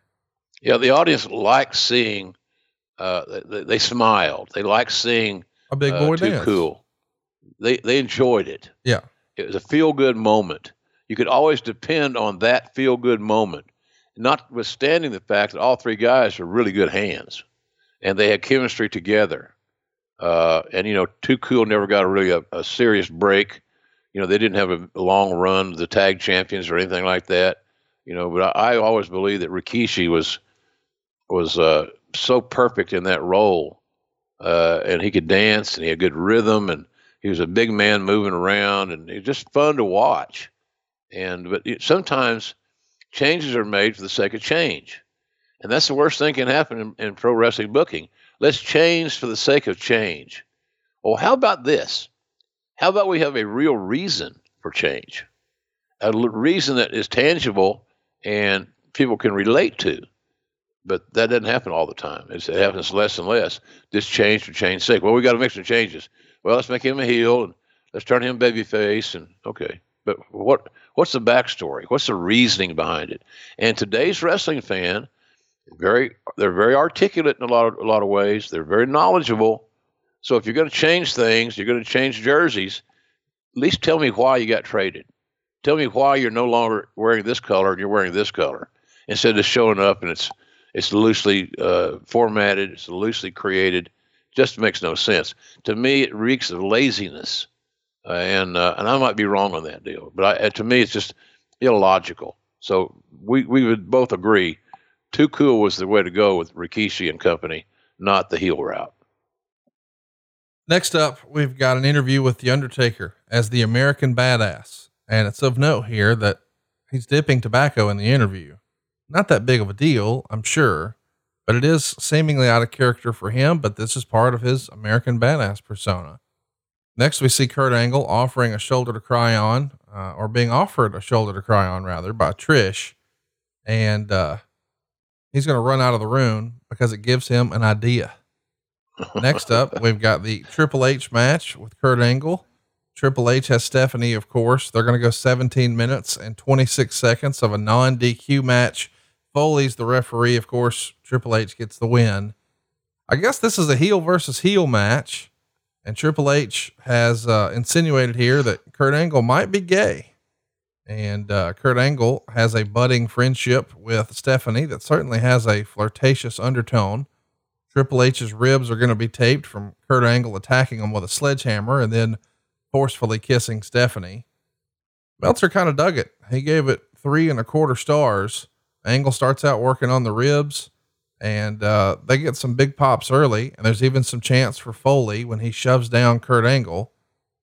What do you think of this one? This has been, uh, I don't know, a lot of folks look back at this and think that there was more meat on the bone with this angle but Triple H allegedly put the brakes on it. You saw it for the first time in a long time. Uh, what'd you think of the match and, and what'd you think of some of the stuff that we saw in there? Angle missing the moonsault, some near perfect belly to belly suplexes, a one armed pedigree, uh, of course, a low blow, the dreaded low blow, and then the pedigree gets it done. Uh, three and three quarter stars for Meltzer. What say Jim? I uh, think that match holds up very well today uh, you know, I I really have always enjoyed the chemistry between Triple H and Kurt and Stephanie. All it added, without a doubt, added to the presentation as well. Uh, you know, I I, the, I I liked it. I liked the match. I liked the, their chemistry. You know, it's easy to pick on Triple H because he's married to Boss's daughter. Uh, you know, a lot of the, the more insider fans you know, have that that animosity against uh, Paul Levesque, which is not really fair. Uh, but bottom line is, you know, those guys just worked their ass off. They told a great story, and you and what you talked about in the very beginning of, of your uh, review of this is that there's a common denominator. Triple H has got bad ribs.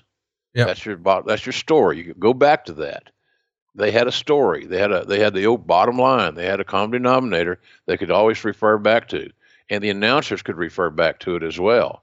So uh, I, I, I enjoyed the hell out of it. Uh, what what how many stars did Meltzer give it? Three. Yeah, three and a quarter. Yeah, I don't I don't think I think that's fair. I thought it was a very good match, you know, and but those guys always had really good chemistry. And the other thing about this is is that Angle is such a world class athlete and the reason I bring that up, that's not a revelation, is the fact that Triple H always stayed step for step with a gold medalist in the rest in the pro wrestling ring. So for guys to say, well, Triple H is not that good an athlete, et cetera, et cetera, I, I beg to differ. Uh, and he had great chemistry with, with Kurt and also showed because I would suggest to you that Triple H did the majority of laying out the match. So, you know, Kurt still had his moments. He still had some great things. He missed something, missed it big, something big and significant. So I, I, I like their chemistry and I like the match. Uh, I might have given it four stars to the, you know, I might have given a little bit more than, than Dave did, but that's splitting hairs. Let's uh let's also talk about the uh, next segment because we've got Too Cool who we just talked about, except this time it's not with Rikishi, of course, but Scotty Too Hottie and Grandmaster Sexay are hosting from the WWF New York. And next up, it's Shane McMahon coming out, and he says he's figured out who hit Steve Austin with the car, and he's got footage to prove it. And he shows videotape of Ken Shamrock being hit by a car in a parking garage, and then Steve Blackman emerges from the car. So he's saying, Hey, it's clearly Steve Blackman. And of course, your partner, Jerry Lawler, is putting it over big. That's better than DNA proof, Jim, which is great. Of course, Blackman comes out. He's clearly upset at Shane and his circumstantial evidence, but then the glass shatters, the crowd explodes, and so do you on commentary. Austin's using his disturbed version of his theme song. He's going to stun Blackman, and Shane's going to go nuts celebrating with Austin. And of course, first trouble. Uh, and this is a great segment. Shane gets not one, not two, but three stunners. And of course, there's a beer, bra- beer bash. JR selling it as one of the greatest pops in the history of pro wrestling. And when you hear the crowd and see their response, they're ready for anything Austin does. So perhaps if Austin isn't ready to get back in the ring, we can still give him something. And this is going to send him home happy in this segment, is it not? Yeah, it sure is. You know, here's what I'm trying to figure out: is Meltzer knocking me for selling it too hard, and and and based on what? His opinion. That's got to be it, because there's no there's no guideline. Right. Uh, I sold it like the audience reacted to it. Right. And so if that's wrong, then I've been doing a lot of things wrong for many, many years where you don't, you try not to oversell something where it becomes a distraction. And, oh God, JR, stop it. I mean, the, the building was shaking. The crowd was on their feet. Uh, it was a organic as organic could be uh, when that when that glass broke. So I don't know what days. I, I, I. I, what do you think? What do you What do you think was getting at there? I I was I was over the top or too much or what, what? I don't get it. I don't understand. I thought I was doing my job. Apparently, at least for his opinion on that particular situation, I might not have been. Yeah, I um I thought it was a great segment. And it's funny because you and I talked about this show off air before we clicked record today. And uh, I think you said something like, Hey, what'd you think? And I said, This watched like a Monday Night Raw. I mean, certainly we've got pay per view style matchups, but there's so many in ring promos and behind the scenes skits and, and backstage promos and vignettes that it feels like a Monday Night Raw without commercials, except nonstop, you know, main event style matches. I get why the company was so successful at this point. We were heavy on story and we're heavy on character development and we're going to put some matches out there. Sure, we could, you know, critique some of the matches and maybe we should have cut that match and maybe we should have given this one a little more time. But this just felt like a fun watch when I watched it back this week. That's my overall impression before we get to the main event. Would you agree? Yeah, pretty much. Pretty much. We still would deliver uh, some meaningful and neat worthy matches. But we did have a lot of backstory, a lot of storytelling, and that was a trend that Vince was going through at that point in time. That really has led to where we what we see now in WWE. A lot of story, and uh, which is fine. That's that's their product. That's what they want to do. That's cool. Uh, I think you know it, where we're doing in AEW, we're trying to balance that, where you still have some backstory and reasons for the matches, But we want to make sure we have match time. If you look at our match time on our television shows on Wednesday nights on TNT, you'll see that we we have significant match time in only a squash match uh, based on time time restraints uh, uh, uh, sporadically. So yeah, I'm, I'm with you, Conrad, on that deal. It was a different trend. We were moving into a different trend, and one of the reasons was because we had some people that were really good on the mic. Austin was good. Rock was good. Taker and his new character did, did, did a very nice job. Triple H could cut a promo. Of course, Mick Foley was amazing. Kurt Angle, oh, we said about this earlier. Kurt Angle started to come into his own as an entertainer, meaning that he became a much more proficient uh, talker. He he was a he was a better vocalist, if you will. So I think that you're playing to your strengths of your roster, and one of the strengths of our roster was not only could many of them work their ass off in four or five star matches or whatever, uh, but they could talk. So, uh, and then, then, then you get to the situation where maybe we were a little bit heavy on talk, a little bit less on action, or maybe we're a little bit heavy on action, a little bit less on talk. Uh, it's all up to the, the, the ear of the beholder, so to speak. But uh, I, uh, I, I thought we did. I thought we were, were pretty well. The balance is pretty good. Personally, I would have preferred to have a little bit more wrestling and a little bit less talk, but because the guys are so good at talking, right, and it, it helped build their characters and and and uh, solidify the foundation of their t- TV personas. I didn't really have any, any any major problems with it. If you, but if I was forced to say, what do you like better, the talk or the or the wrestling? Well, I'm going to say the physicality and the wrestling. Let's get to our main event. Boy, we've got all the big stars here. We've got The Undertaker, we've got Kane, we've got The Rock, and we've got Chris Benoit, who we know is going to be a big player for the company for the next several years. Rock's going to retain 15 minutes and 18 seconds. Uh, watching it back on the network, I do miss The Undertaker's uh, Rollin' theme that he had here. Um, instead, we've got the Jim Johnston theme the Undertaker, according to Meltzer, looks like a red-headed Harris twin in his new tank top with all the tattoos. This is directly from the Observer. Rock's reaction paled compared to Austin, but blew away everyone else on the show. Not much heat early. The match was bad early since Undertaker seemed to be the focal point. Let's take a pause right there. Why do you think Meltzer had such a hard on for Undertaker in this era? It doesn't feel like he was complimentary to very much that he did in this era. Hard to say. It'd be a great question for Dave. Uh, maybe because Undertaker was very uh, uh, non-responsive to any, perhaps any uh, inquiries to to talk to Meltzer. I don't see Taker being that guy. Right. And that I think that probably was taken a little bit offensively. I'm just speculating, quite frankly. But I don't know what else, whatever reason it could be. I mean, the guy was, he's fucking Lou Gehrig, man. He's the Iron Man. Right. Are you kidding me? So you got to look for something, and it may be to be that. It may be the fact that he's uh, uh, just trying to create a little uh, buzz, because the Undertaker basically, I think Conrad, maybe I'm overstating this, but to me, the Undertaker is universally accepted by uh, globally. You know, I, have done a lot of shows uh, in uh, outside the United States, and Undertaker along with a, like Bret Hart, for example, always had a phenomenal uh, support system uh, abroad, and so did Taker. He was he was hugely over. So for somebody that was that over in a different continent, a different uh, you know different different uh, culture, I don't know how you'd not like the guy. Plus, he was a he was a solid soldier, man, as solid as there ever was. So uh, I don't know. It's hard to say because Meltzer normally recognizes greatness. And without a doubt, in my eyes, Undertaker was was absolutely great and was great for a long, long time. Let's keep going talking about the match here. Uh, there is an early ref bump. Rock's going to hit a DDT on Kane, has him covered, but of course, there's no referee there. So the Undertaker's going to hit Rock with a chair, and Benoit hits Undertaker with a chair. And uh, referee Earl Hebner counts three, even though Undertaker's legs were way under the ropes in 709. Benoit was leaving with the belt, which, since it was the same thing they did two shows back, looks to be a pattern since the same thing happened again. Foley came out and orders the match be restarted.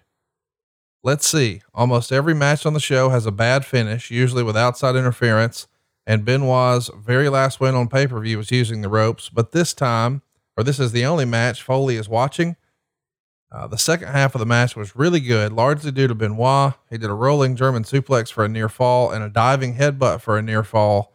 Rock gets the crossface on Benoit in the middle, but Undertaker saves. Kane chokeslams Undertaker, but Benoit makes the save. Rock then hits Kane with a spine buster, but Benoit blocks him from doing the people's elbow. Undertaker hits the last ride on the Rock, but Kane makes the save. And then Benoit hits Undertaker and Kane with chairs puts the rock in the crossface in the middle of the ring, and he's got the hold on for so long, people were starting to believe it when Undertaker finally made the save. Undertaker choke slams Benoit, but Kane makes the save, and then Rock hits the rock bottom on Benoit, and Undertaker goes to save, but Kane stops him, which I guess makes no sense. Benoit's pinned. That's the match. Rock retains three and a half stars. A lot to unpack here, but what do you think about Dave's uh, I don't know, attempt to apply a little logic to wrestling here.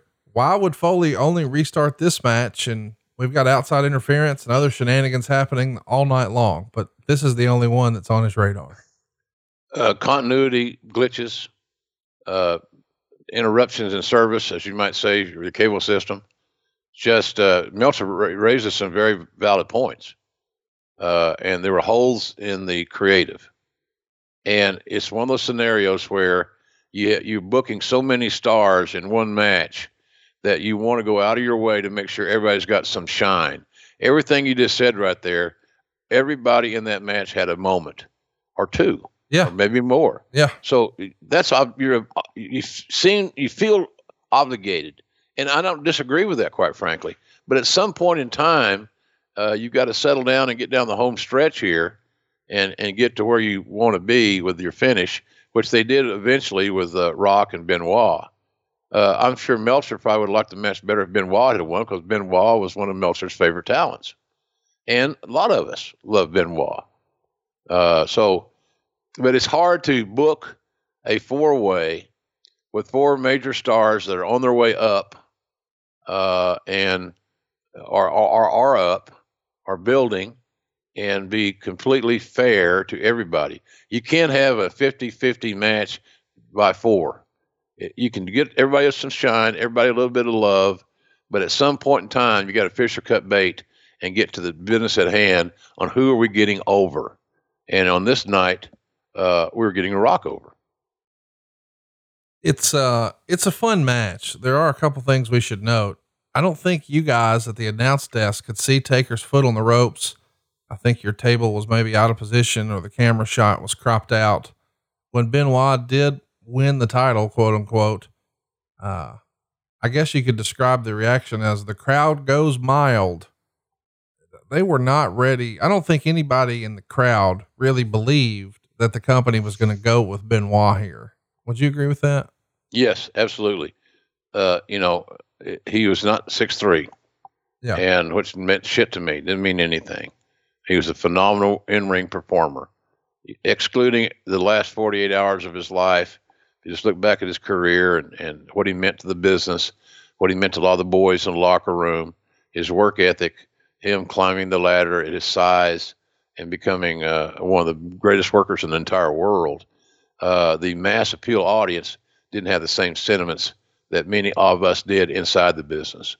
Uh, but you know, the the bottom line of that day was let's not kill Taker and his new gimmick. Right. Uh, let's not. Uh, you know, Kane is a very viable player, and uh, so Benoit was a sacrificial lamb in that respect, for, for right or wrong. That's what it was. But at the end of the day, our goal was to get Rock over. And so, and to do that, there's got to be some sacrifice. The nature of booking that kind of match.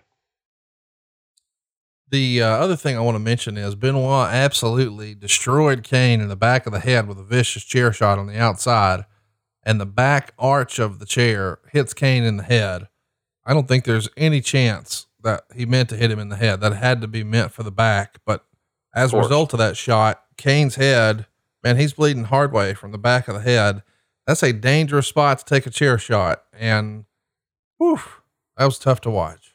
Yeah, it was uh, another one of those deals where, well, let's do this a little bit more, a little bit more.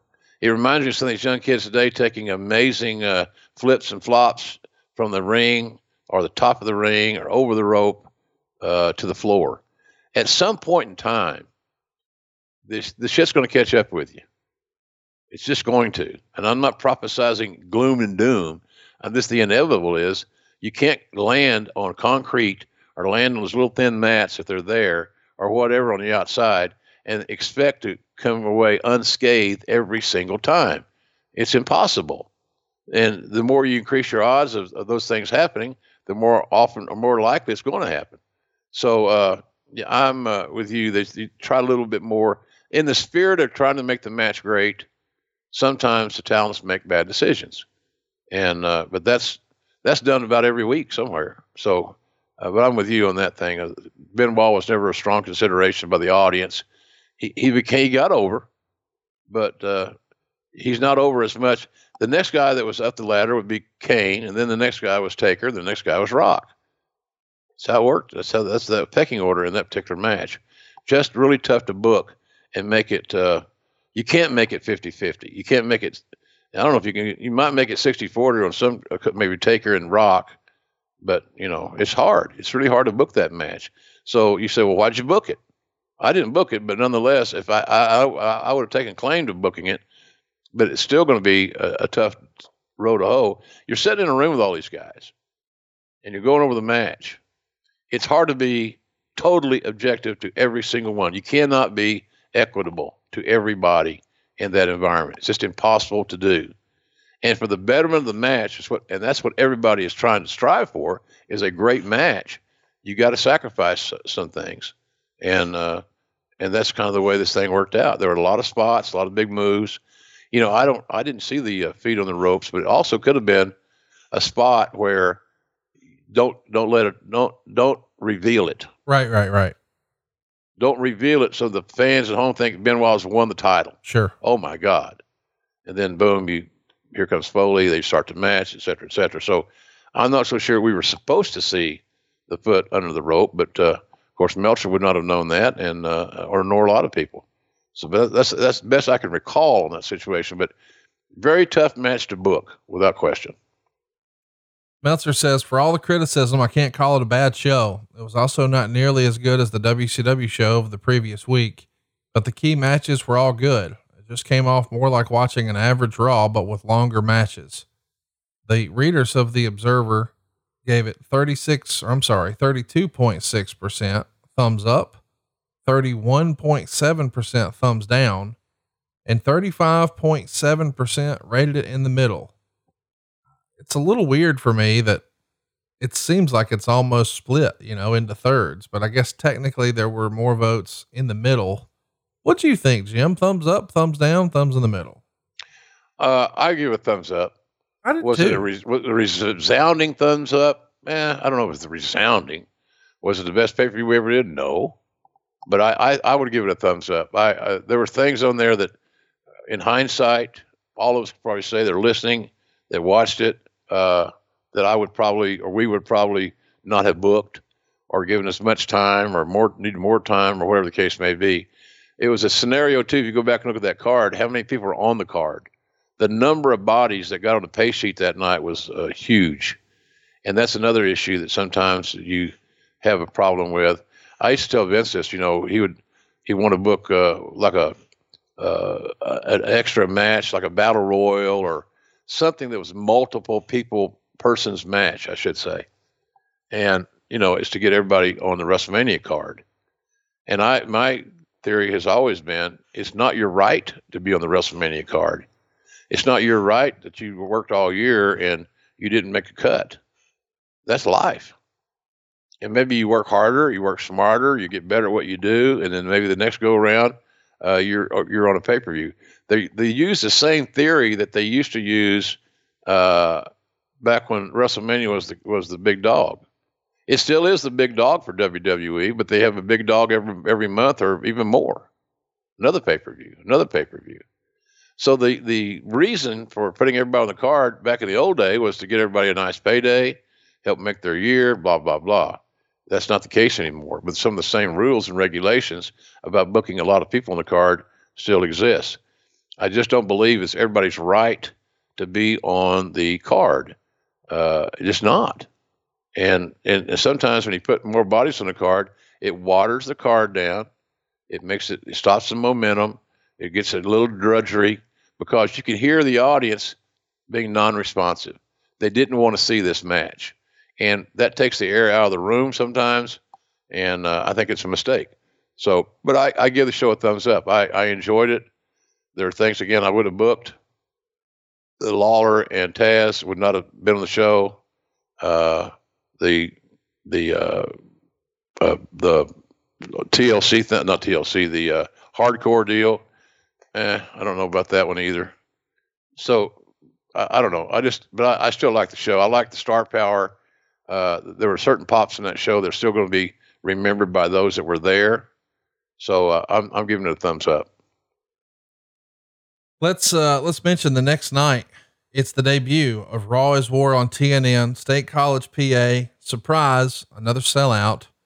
Uh, Kane would have a double DQ with Rikishi. Taz would beat Bubba Ray Dudley. There would be a ladder match for the titles where the Hardys would beat Edge and Christian.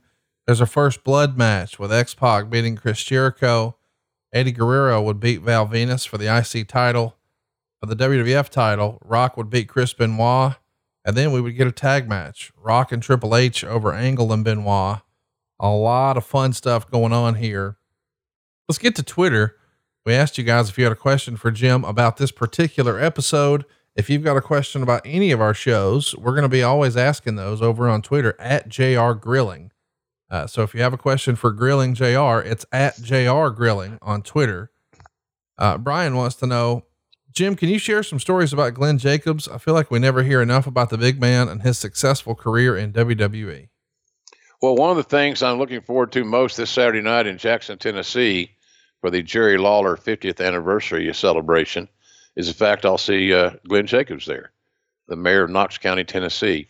Uh, I, I I have never had a bad day with Glenn Jacobs. I think he's a classy, high high not only high intelligence but high integrity human being, uh, and he really be, he became Kane. You know, he went through a lot of shit, man. You know, Doctor Yankem, uh, the fake uh, Diesel, uh, all that stuff, and he and he persevered. Uh, he had confidence in his ability. He was willing to be a team guy, and uh, he, he he he sailed the rough seas and and came out as a going to be a Hall of Fame guy. So uh, uh, perfect. You couldn't ask for a better locker room guy or team leader. And I know that he's doing. A, he's going to be a great uh, uh, public official, public servant in his home area, and I'm proud of him. He's got a great book out, Mayor Kane. He sent me a copy of it. One of the nicest things anybody wrote to me was in that book from him. So I'm I'm looking forward to seeing him on Saturday night. But no, no, we've never had a better class act or a great human being than Glenn Jacobs. Uh, any company would be well served to hire as many people with the character and integrity of a Glenn Jacobs for their team. Well said. Adam Leeson wants to know what does JR prefer for a title match? One on one or a multi man match like this? Or does it matter as long as the story makes sense? Well, you want the story to make sense no matter who's doing it. But if I have my druthers, uh, I would prefer the one on one, the classic one on one. You know, two guys standing across the ring. Uh, you got a better story to tell. It's easier for the announcers to call. I believe it's easier to lay out the match with one on one as opposed to a multi person match. I've booked a lot of uh, multi person matches when I was booking the live events back in the in that heyday because we had we had such a dearth of talent, uh, all perceived uh, and rightfully so to be on, on, top, top guys. So you had to kind of get them in the you want to get them in the main event position where they could make more money. Uh, they're valuable to you. Uh, so we did a lot of that booking, but then it bled over into the pay per views and TVs a lot as well. Uh, but I, I would prefer a one on one match, that classic one on one match the again, as I mentioned, the announcers can tell the story better. It's more, uh, uh, you know, uh, on what the word I'm looking for, like, you know, is more. Is it all tied together better? It was more. It's just a, a better fit for me. So I, the one-on-one match is my is my that's my my jam. How about that, Conrad? I'm Pretty cool now. That's my jam, baby. All right, let's do another question here, Jim. Yeah, I think everybody's really focused on the main event. Instagram wrestling a story and says, "Why did they make it a fatal four way for the main event? It came off like filler to me." I mean, I think that's sort of what you were saying. You know, if if we can make it into a story, then that's cool. But it doesn't really feel like a traditional pay per view main event. It does just feel like something that's going to advance the story. Yeah, it was uh, spot on what you said. It's more of a uh, elaborate Monday Night Raw sans the commercials vis-a-vis a, a big time pay-per-view. And you think back of all those big time pay-per-views that we as fans have seen uh, it, more often than not it seemed like it culminated with a one-on-one match at the end of the night. And uh, so it, it, he, the, this gentleman makes a, a good point but it, again when you when you put that much star power in a match uh, and you try to lay it out to where it makes some sense so you can take care of everybody in it. It's it's very daunting. It's very hard to do. So you can say, well, why did you do it? Why was it done? Again, you're trying to accommodate talent and get those talents. I can tell you this: uh, those four guys in that main event made a whole lot more money on that show than they would have made if they were been down the card some. If Kane had wrestled Benoit in the semi-main, they would not make as much money as if they made in that last match. So uh, you want your talents to, to, earn as best you could. You know, our business was good. You know, as we said on that show, we did over eight hundred thousand dollar gross, sold out in two hours. The pay per views were, were were good, viable. So that added to your your potential. Uh, that that built your pie bigger. So your pie got bigger, you got a bigger slice. Uh, but that's the whole situation. It was a financial issue. It looked the market, the poster looked good because it had a lot of star power on it. But the practical application of a four-man match, uh, and where you were building and evolving, uh, is, is is very challenging. So he he asked a very good question, and and that's the best answer I can give you. Is that it was a it was a it was a stop along the journey. Couple more questions here, then we'll wrap this one up. Jeremy says, I feel there was so much more fuel to the Triple H angle story. Do you feel the same, or did you think it had run its course? I did not think it ran its course. Uh, you know, but Kurt wasn't the champion, and Triple H had his sights set on being the champion. I'm sure Kurt did as well. But whatever the reasons were, uh, I would have loved to see more Angle and uh, Triple H. I just thought they had great chemistry. Their their matches told good, viable stories the stories were, were, were all much more often not logical, as logical as you can get in pro wrestling. Right. I mean, it's still pro wrestling, folks. I mean, it's still going to be some eyeball ra- eye raising. So, uh, but yeah, I, I thought there was some more legs on that on that horse that could have could have gone, and you know, the, the ribs are still in the grill. Let's go eat them.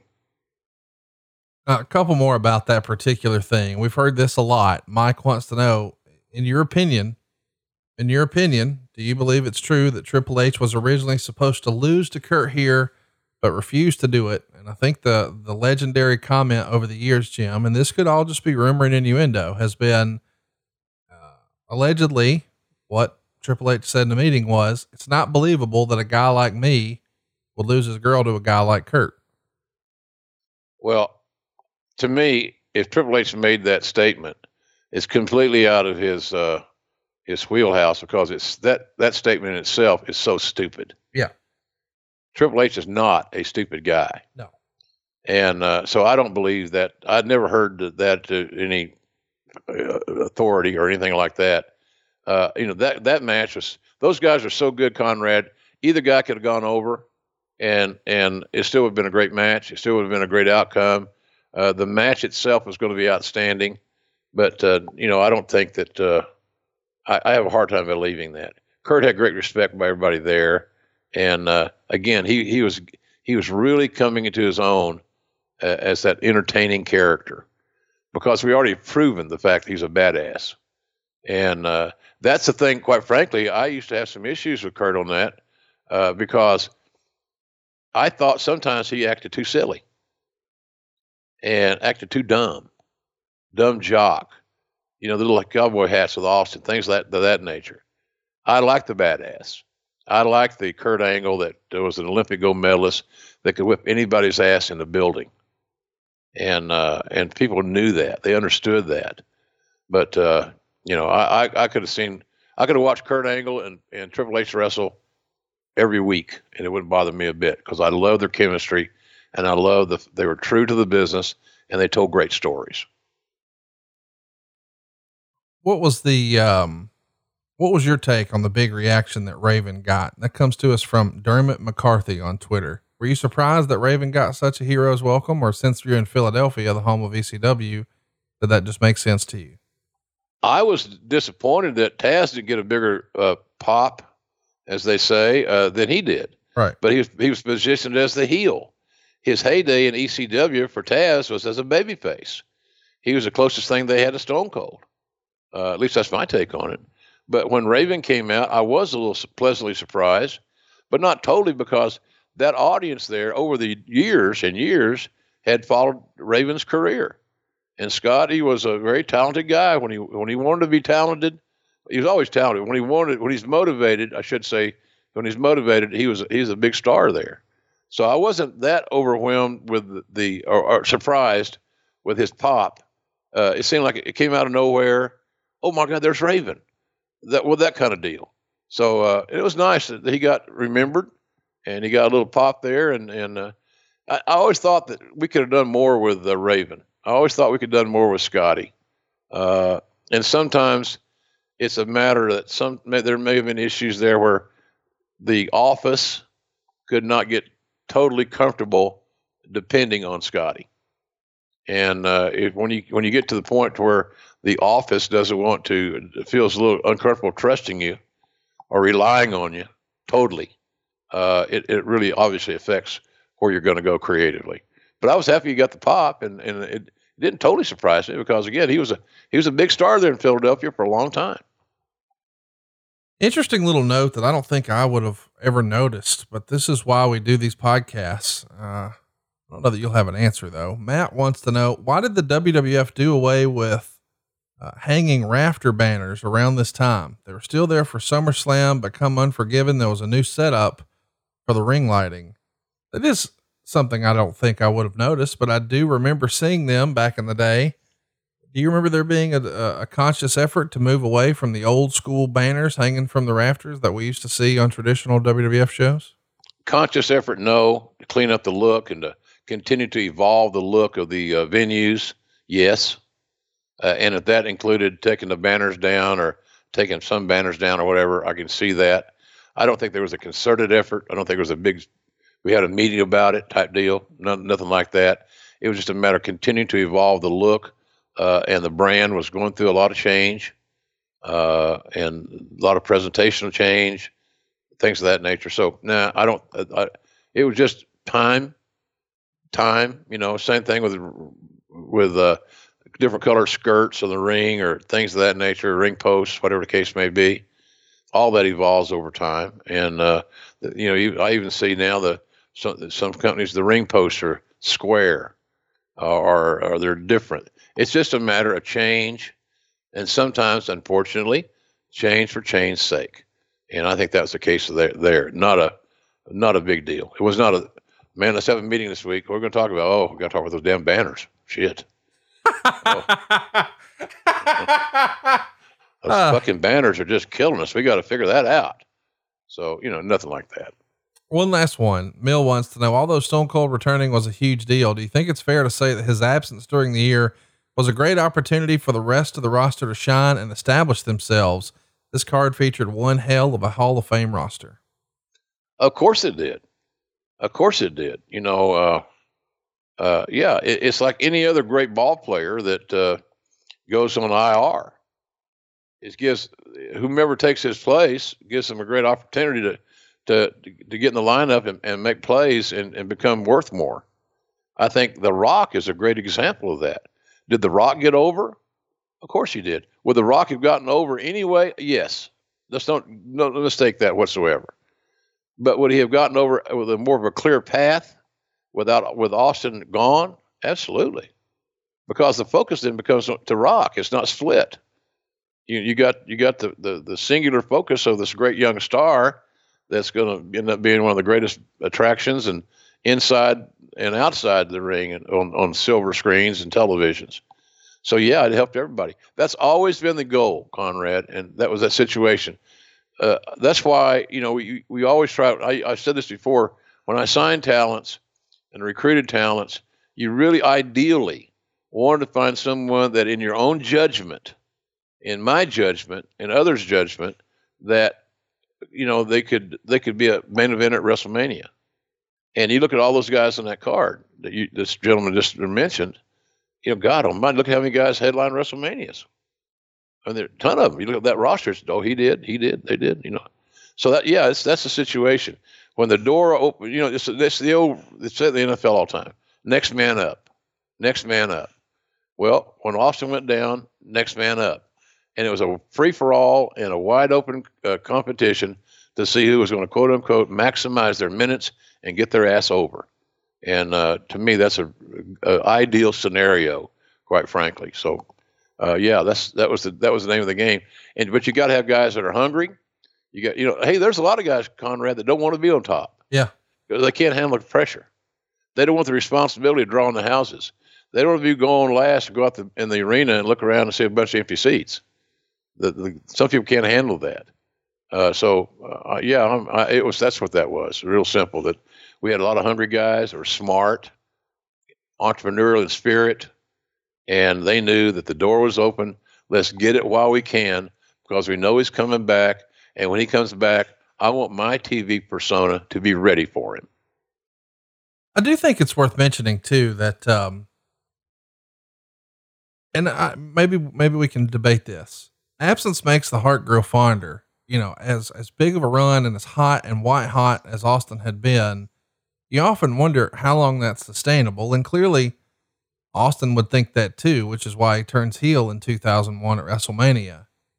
But I do wonder, you know, he really lengthened the, his um his run by stepping away for a little bit. I know that sounds really simplistic, but I'm just trying to say eventually you can only get so hot and then it's going to start to taper gradually. But when you have to step away, whether it's by choice or it's really not up to you and you know you're injured and you're hurt and you got to step away, absence makes the heart grow fonder. What's that old cliche? How can I how can I miss you if you never leave type deal, right? Right, exactly. That's a good point. Uh, you don't want that to happen under those circumstances. But you know, I've always said that one of the reasons that a lot of guys did not get over to the point uh, that they could have, excuse me, is that they were on television every week. Right. Uh, the kiss of death is being on TV every week. Yeah, less is more. Less is more, man. You keep you stay fresher if you're not overexposed. And uh, but you're right. You need to take a break every now and then. And and uh, everybody that's done that. Undertaker had some injuries. He came back bigger and big. Rock goes off to Hollywood, makes a movie or two, comes back bigger than big. Triple H tears his quad, comes back, gets a uproarious, one of the biggest pops I've ever heard uh, in Madison Square Garden. Think of all the illustrations we can give where stars have been injured uh, or whatever the case may be, where they they they where they left the, the the locker room, they left the roster for a certain amount of time, and and when they came back, uh, they they were they were again absence makes the heart grow fonder, as you mentioned, and I think that's what we saw there. Uh, just I don't know, man. I, I I'm a real big believer that uh, the audience wants to continue to get new, new things, new angles, new storylines. The thing about a guy like Austin is that we've talked about this before in, in our Steve Austin show. The for some crazy ass reason, the WWE at that time ran out of opponents for Stone Cold. Right. How in the hell can that happen? What it, what would what would be your highest priority in booking and, and creating a scenarios, creating scenarios in general? Make sure we got plenty of bodies that are hot, and the heel factor's got to be in full bore. So, in other words, for the heel factor to be in full bore, you're going to have to beat some some upper level baby faces, and there's where the politics came in. And so, when politics permeate, infiltrate uh, a booking office, and you're trying to keep everybody happy, uh, sometimes it just doesn't work out very well. You can't make everybody happy. You can you can treat everybody fair, and you can be kind and you can be professional to everybody. But as far as their perception of what fair means, it can never happen. Well, that's going to bring us to a close today on uh, Grilling JR. That'll wrap up today's Unforgiven 2000. We're going to be back your way next week, and I'm pretty excited about this one. It's another profile episode on the mighty Yokozuna. What do you think we'll wind up talking about next week, Jim, when we cover Yoko? Food. Food. The most, uh, the, the uh, really, uh, Rodney uh, was, I never saw a super heavyweight that had his agility and his timing ever. Even in the in the in the in spite of his his ever increasing weight, it was legitimately a situation where one of the great performers, a WWE champion, uh, a, a, headliner in WrestleManias, a box office attraction internationally, ate himself out of a job. And he was such a lovable, wonderful guy. But that, uh, you know, normally you hear guys talking about, well, it's it's drugs and alcohol or bad marriages or whatever the hell, the normal things that to take you to your knees. This was food. Right. So, uh, but, but he was a sweetheart of a guy. And uh, again, you can't imagine how hard it was to travel, how hard it was to get, you know, what are you going to do when you got, you're on, a, you're on an international flight and you got to take a dump? You can't get in the lavatory. Right. So things like that we don't think about as normal people, uh, he had to deal with every day.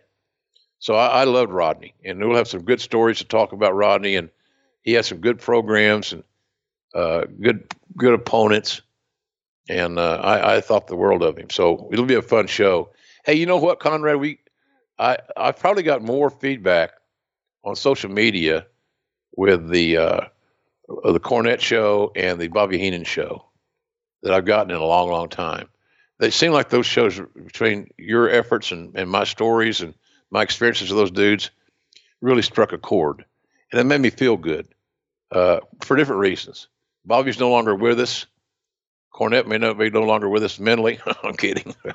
God damn it, he knocked me on the air. Uh, but you know, I thought those shows were they really has struck a chord, and I appreciate that. I, I know you do too. Yeah, absolutely. And, and by the way, we got a lot of feedback because they drop so early over at adfreeshows.com. You can get all these episodes that we're doing here early and ad free. We got a special bonus we're going to be doing later this month as well. It's all about ask JR anything. So it can be any topic. Just let them rip tater chip. And you've been doing a lot of that since you've been home. You've been autographing books left and right under the black hat. You've got still got that special going on where uh, to the lower 48 shipping is included and you'll even personalize it, which is pretty cool. And I hear that man, people are loving the main event mustard. I actually slathered a bunch of ribs this past weekend up with your barbecue sauce. You can get all this stuff over at jrsbbq.com. Isn't that right, Jim? Absolutely. We appreciate everybody's business. It's not just lip service, folks. it, we make a good product and uh, it's and it's gluten free. Uh, it's it's as healthy as you can get barbecue sauce. The mustard is in a league of its own. I think our uh, our seasoning. You know, my my daughter sent me a picture last night uh, on uh, uh, on text where she was making a meatloaf, and she used uh, the seasoning on the meatloaf in the in the mixture, and then she drenched some chipotle ketchup in the meatloaf, and it was she was raving about it. So there's a lot of ways to use our products. We we ship out the orders as fast as we humanly possibly can, uh, right here in Norman, and uh, we we do appreciate everybody's business and you know give it a try. You know it's worth an order. See see if you like it, and you know if something goes wrong, well, let us know. We'll make it right for you. It's that simple. We appreciate all your support here. If you haven't already, follow us on Twitter. He is at JR's BBQ. We are at JR Grilling. I am at Hey Hey It's Conrad, and we are also out of time. We'll see you next week right here on Grilling JR with the voice of wrestling, Mr. Jim Ross. Esquire. Heavy on the Mister, too. Exactly. John brings his skewed sense of humor. Jeff brings tips to cut strokes off your next round. Together, it's those weekend golf guys. They'll pay a lot of money to PXG and Titleist and Callaway and on and on and on, right? How many yards do you think you're going to pick up with that extra driver? I think I can get an extra 5 to 10. What if I give you 15 to 20? you pay me more. Jeff Smith right? teaches on the sliding scale. those weekend golf guys, the podcast, part of the Bleav Network. Just search B L E A V on YouTube or wherever you listen.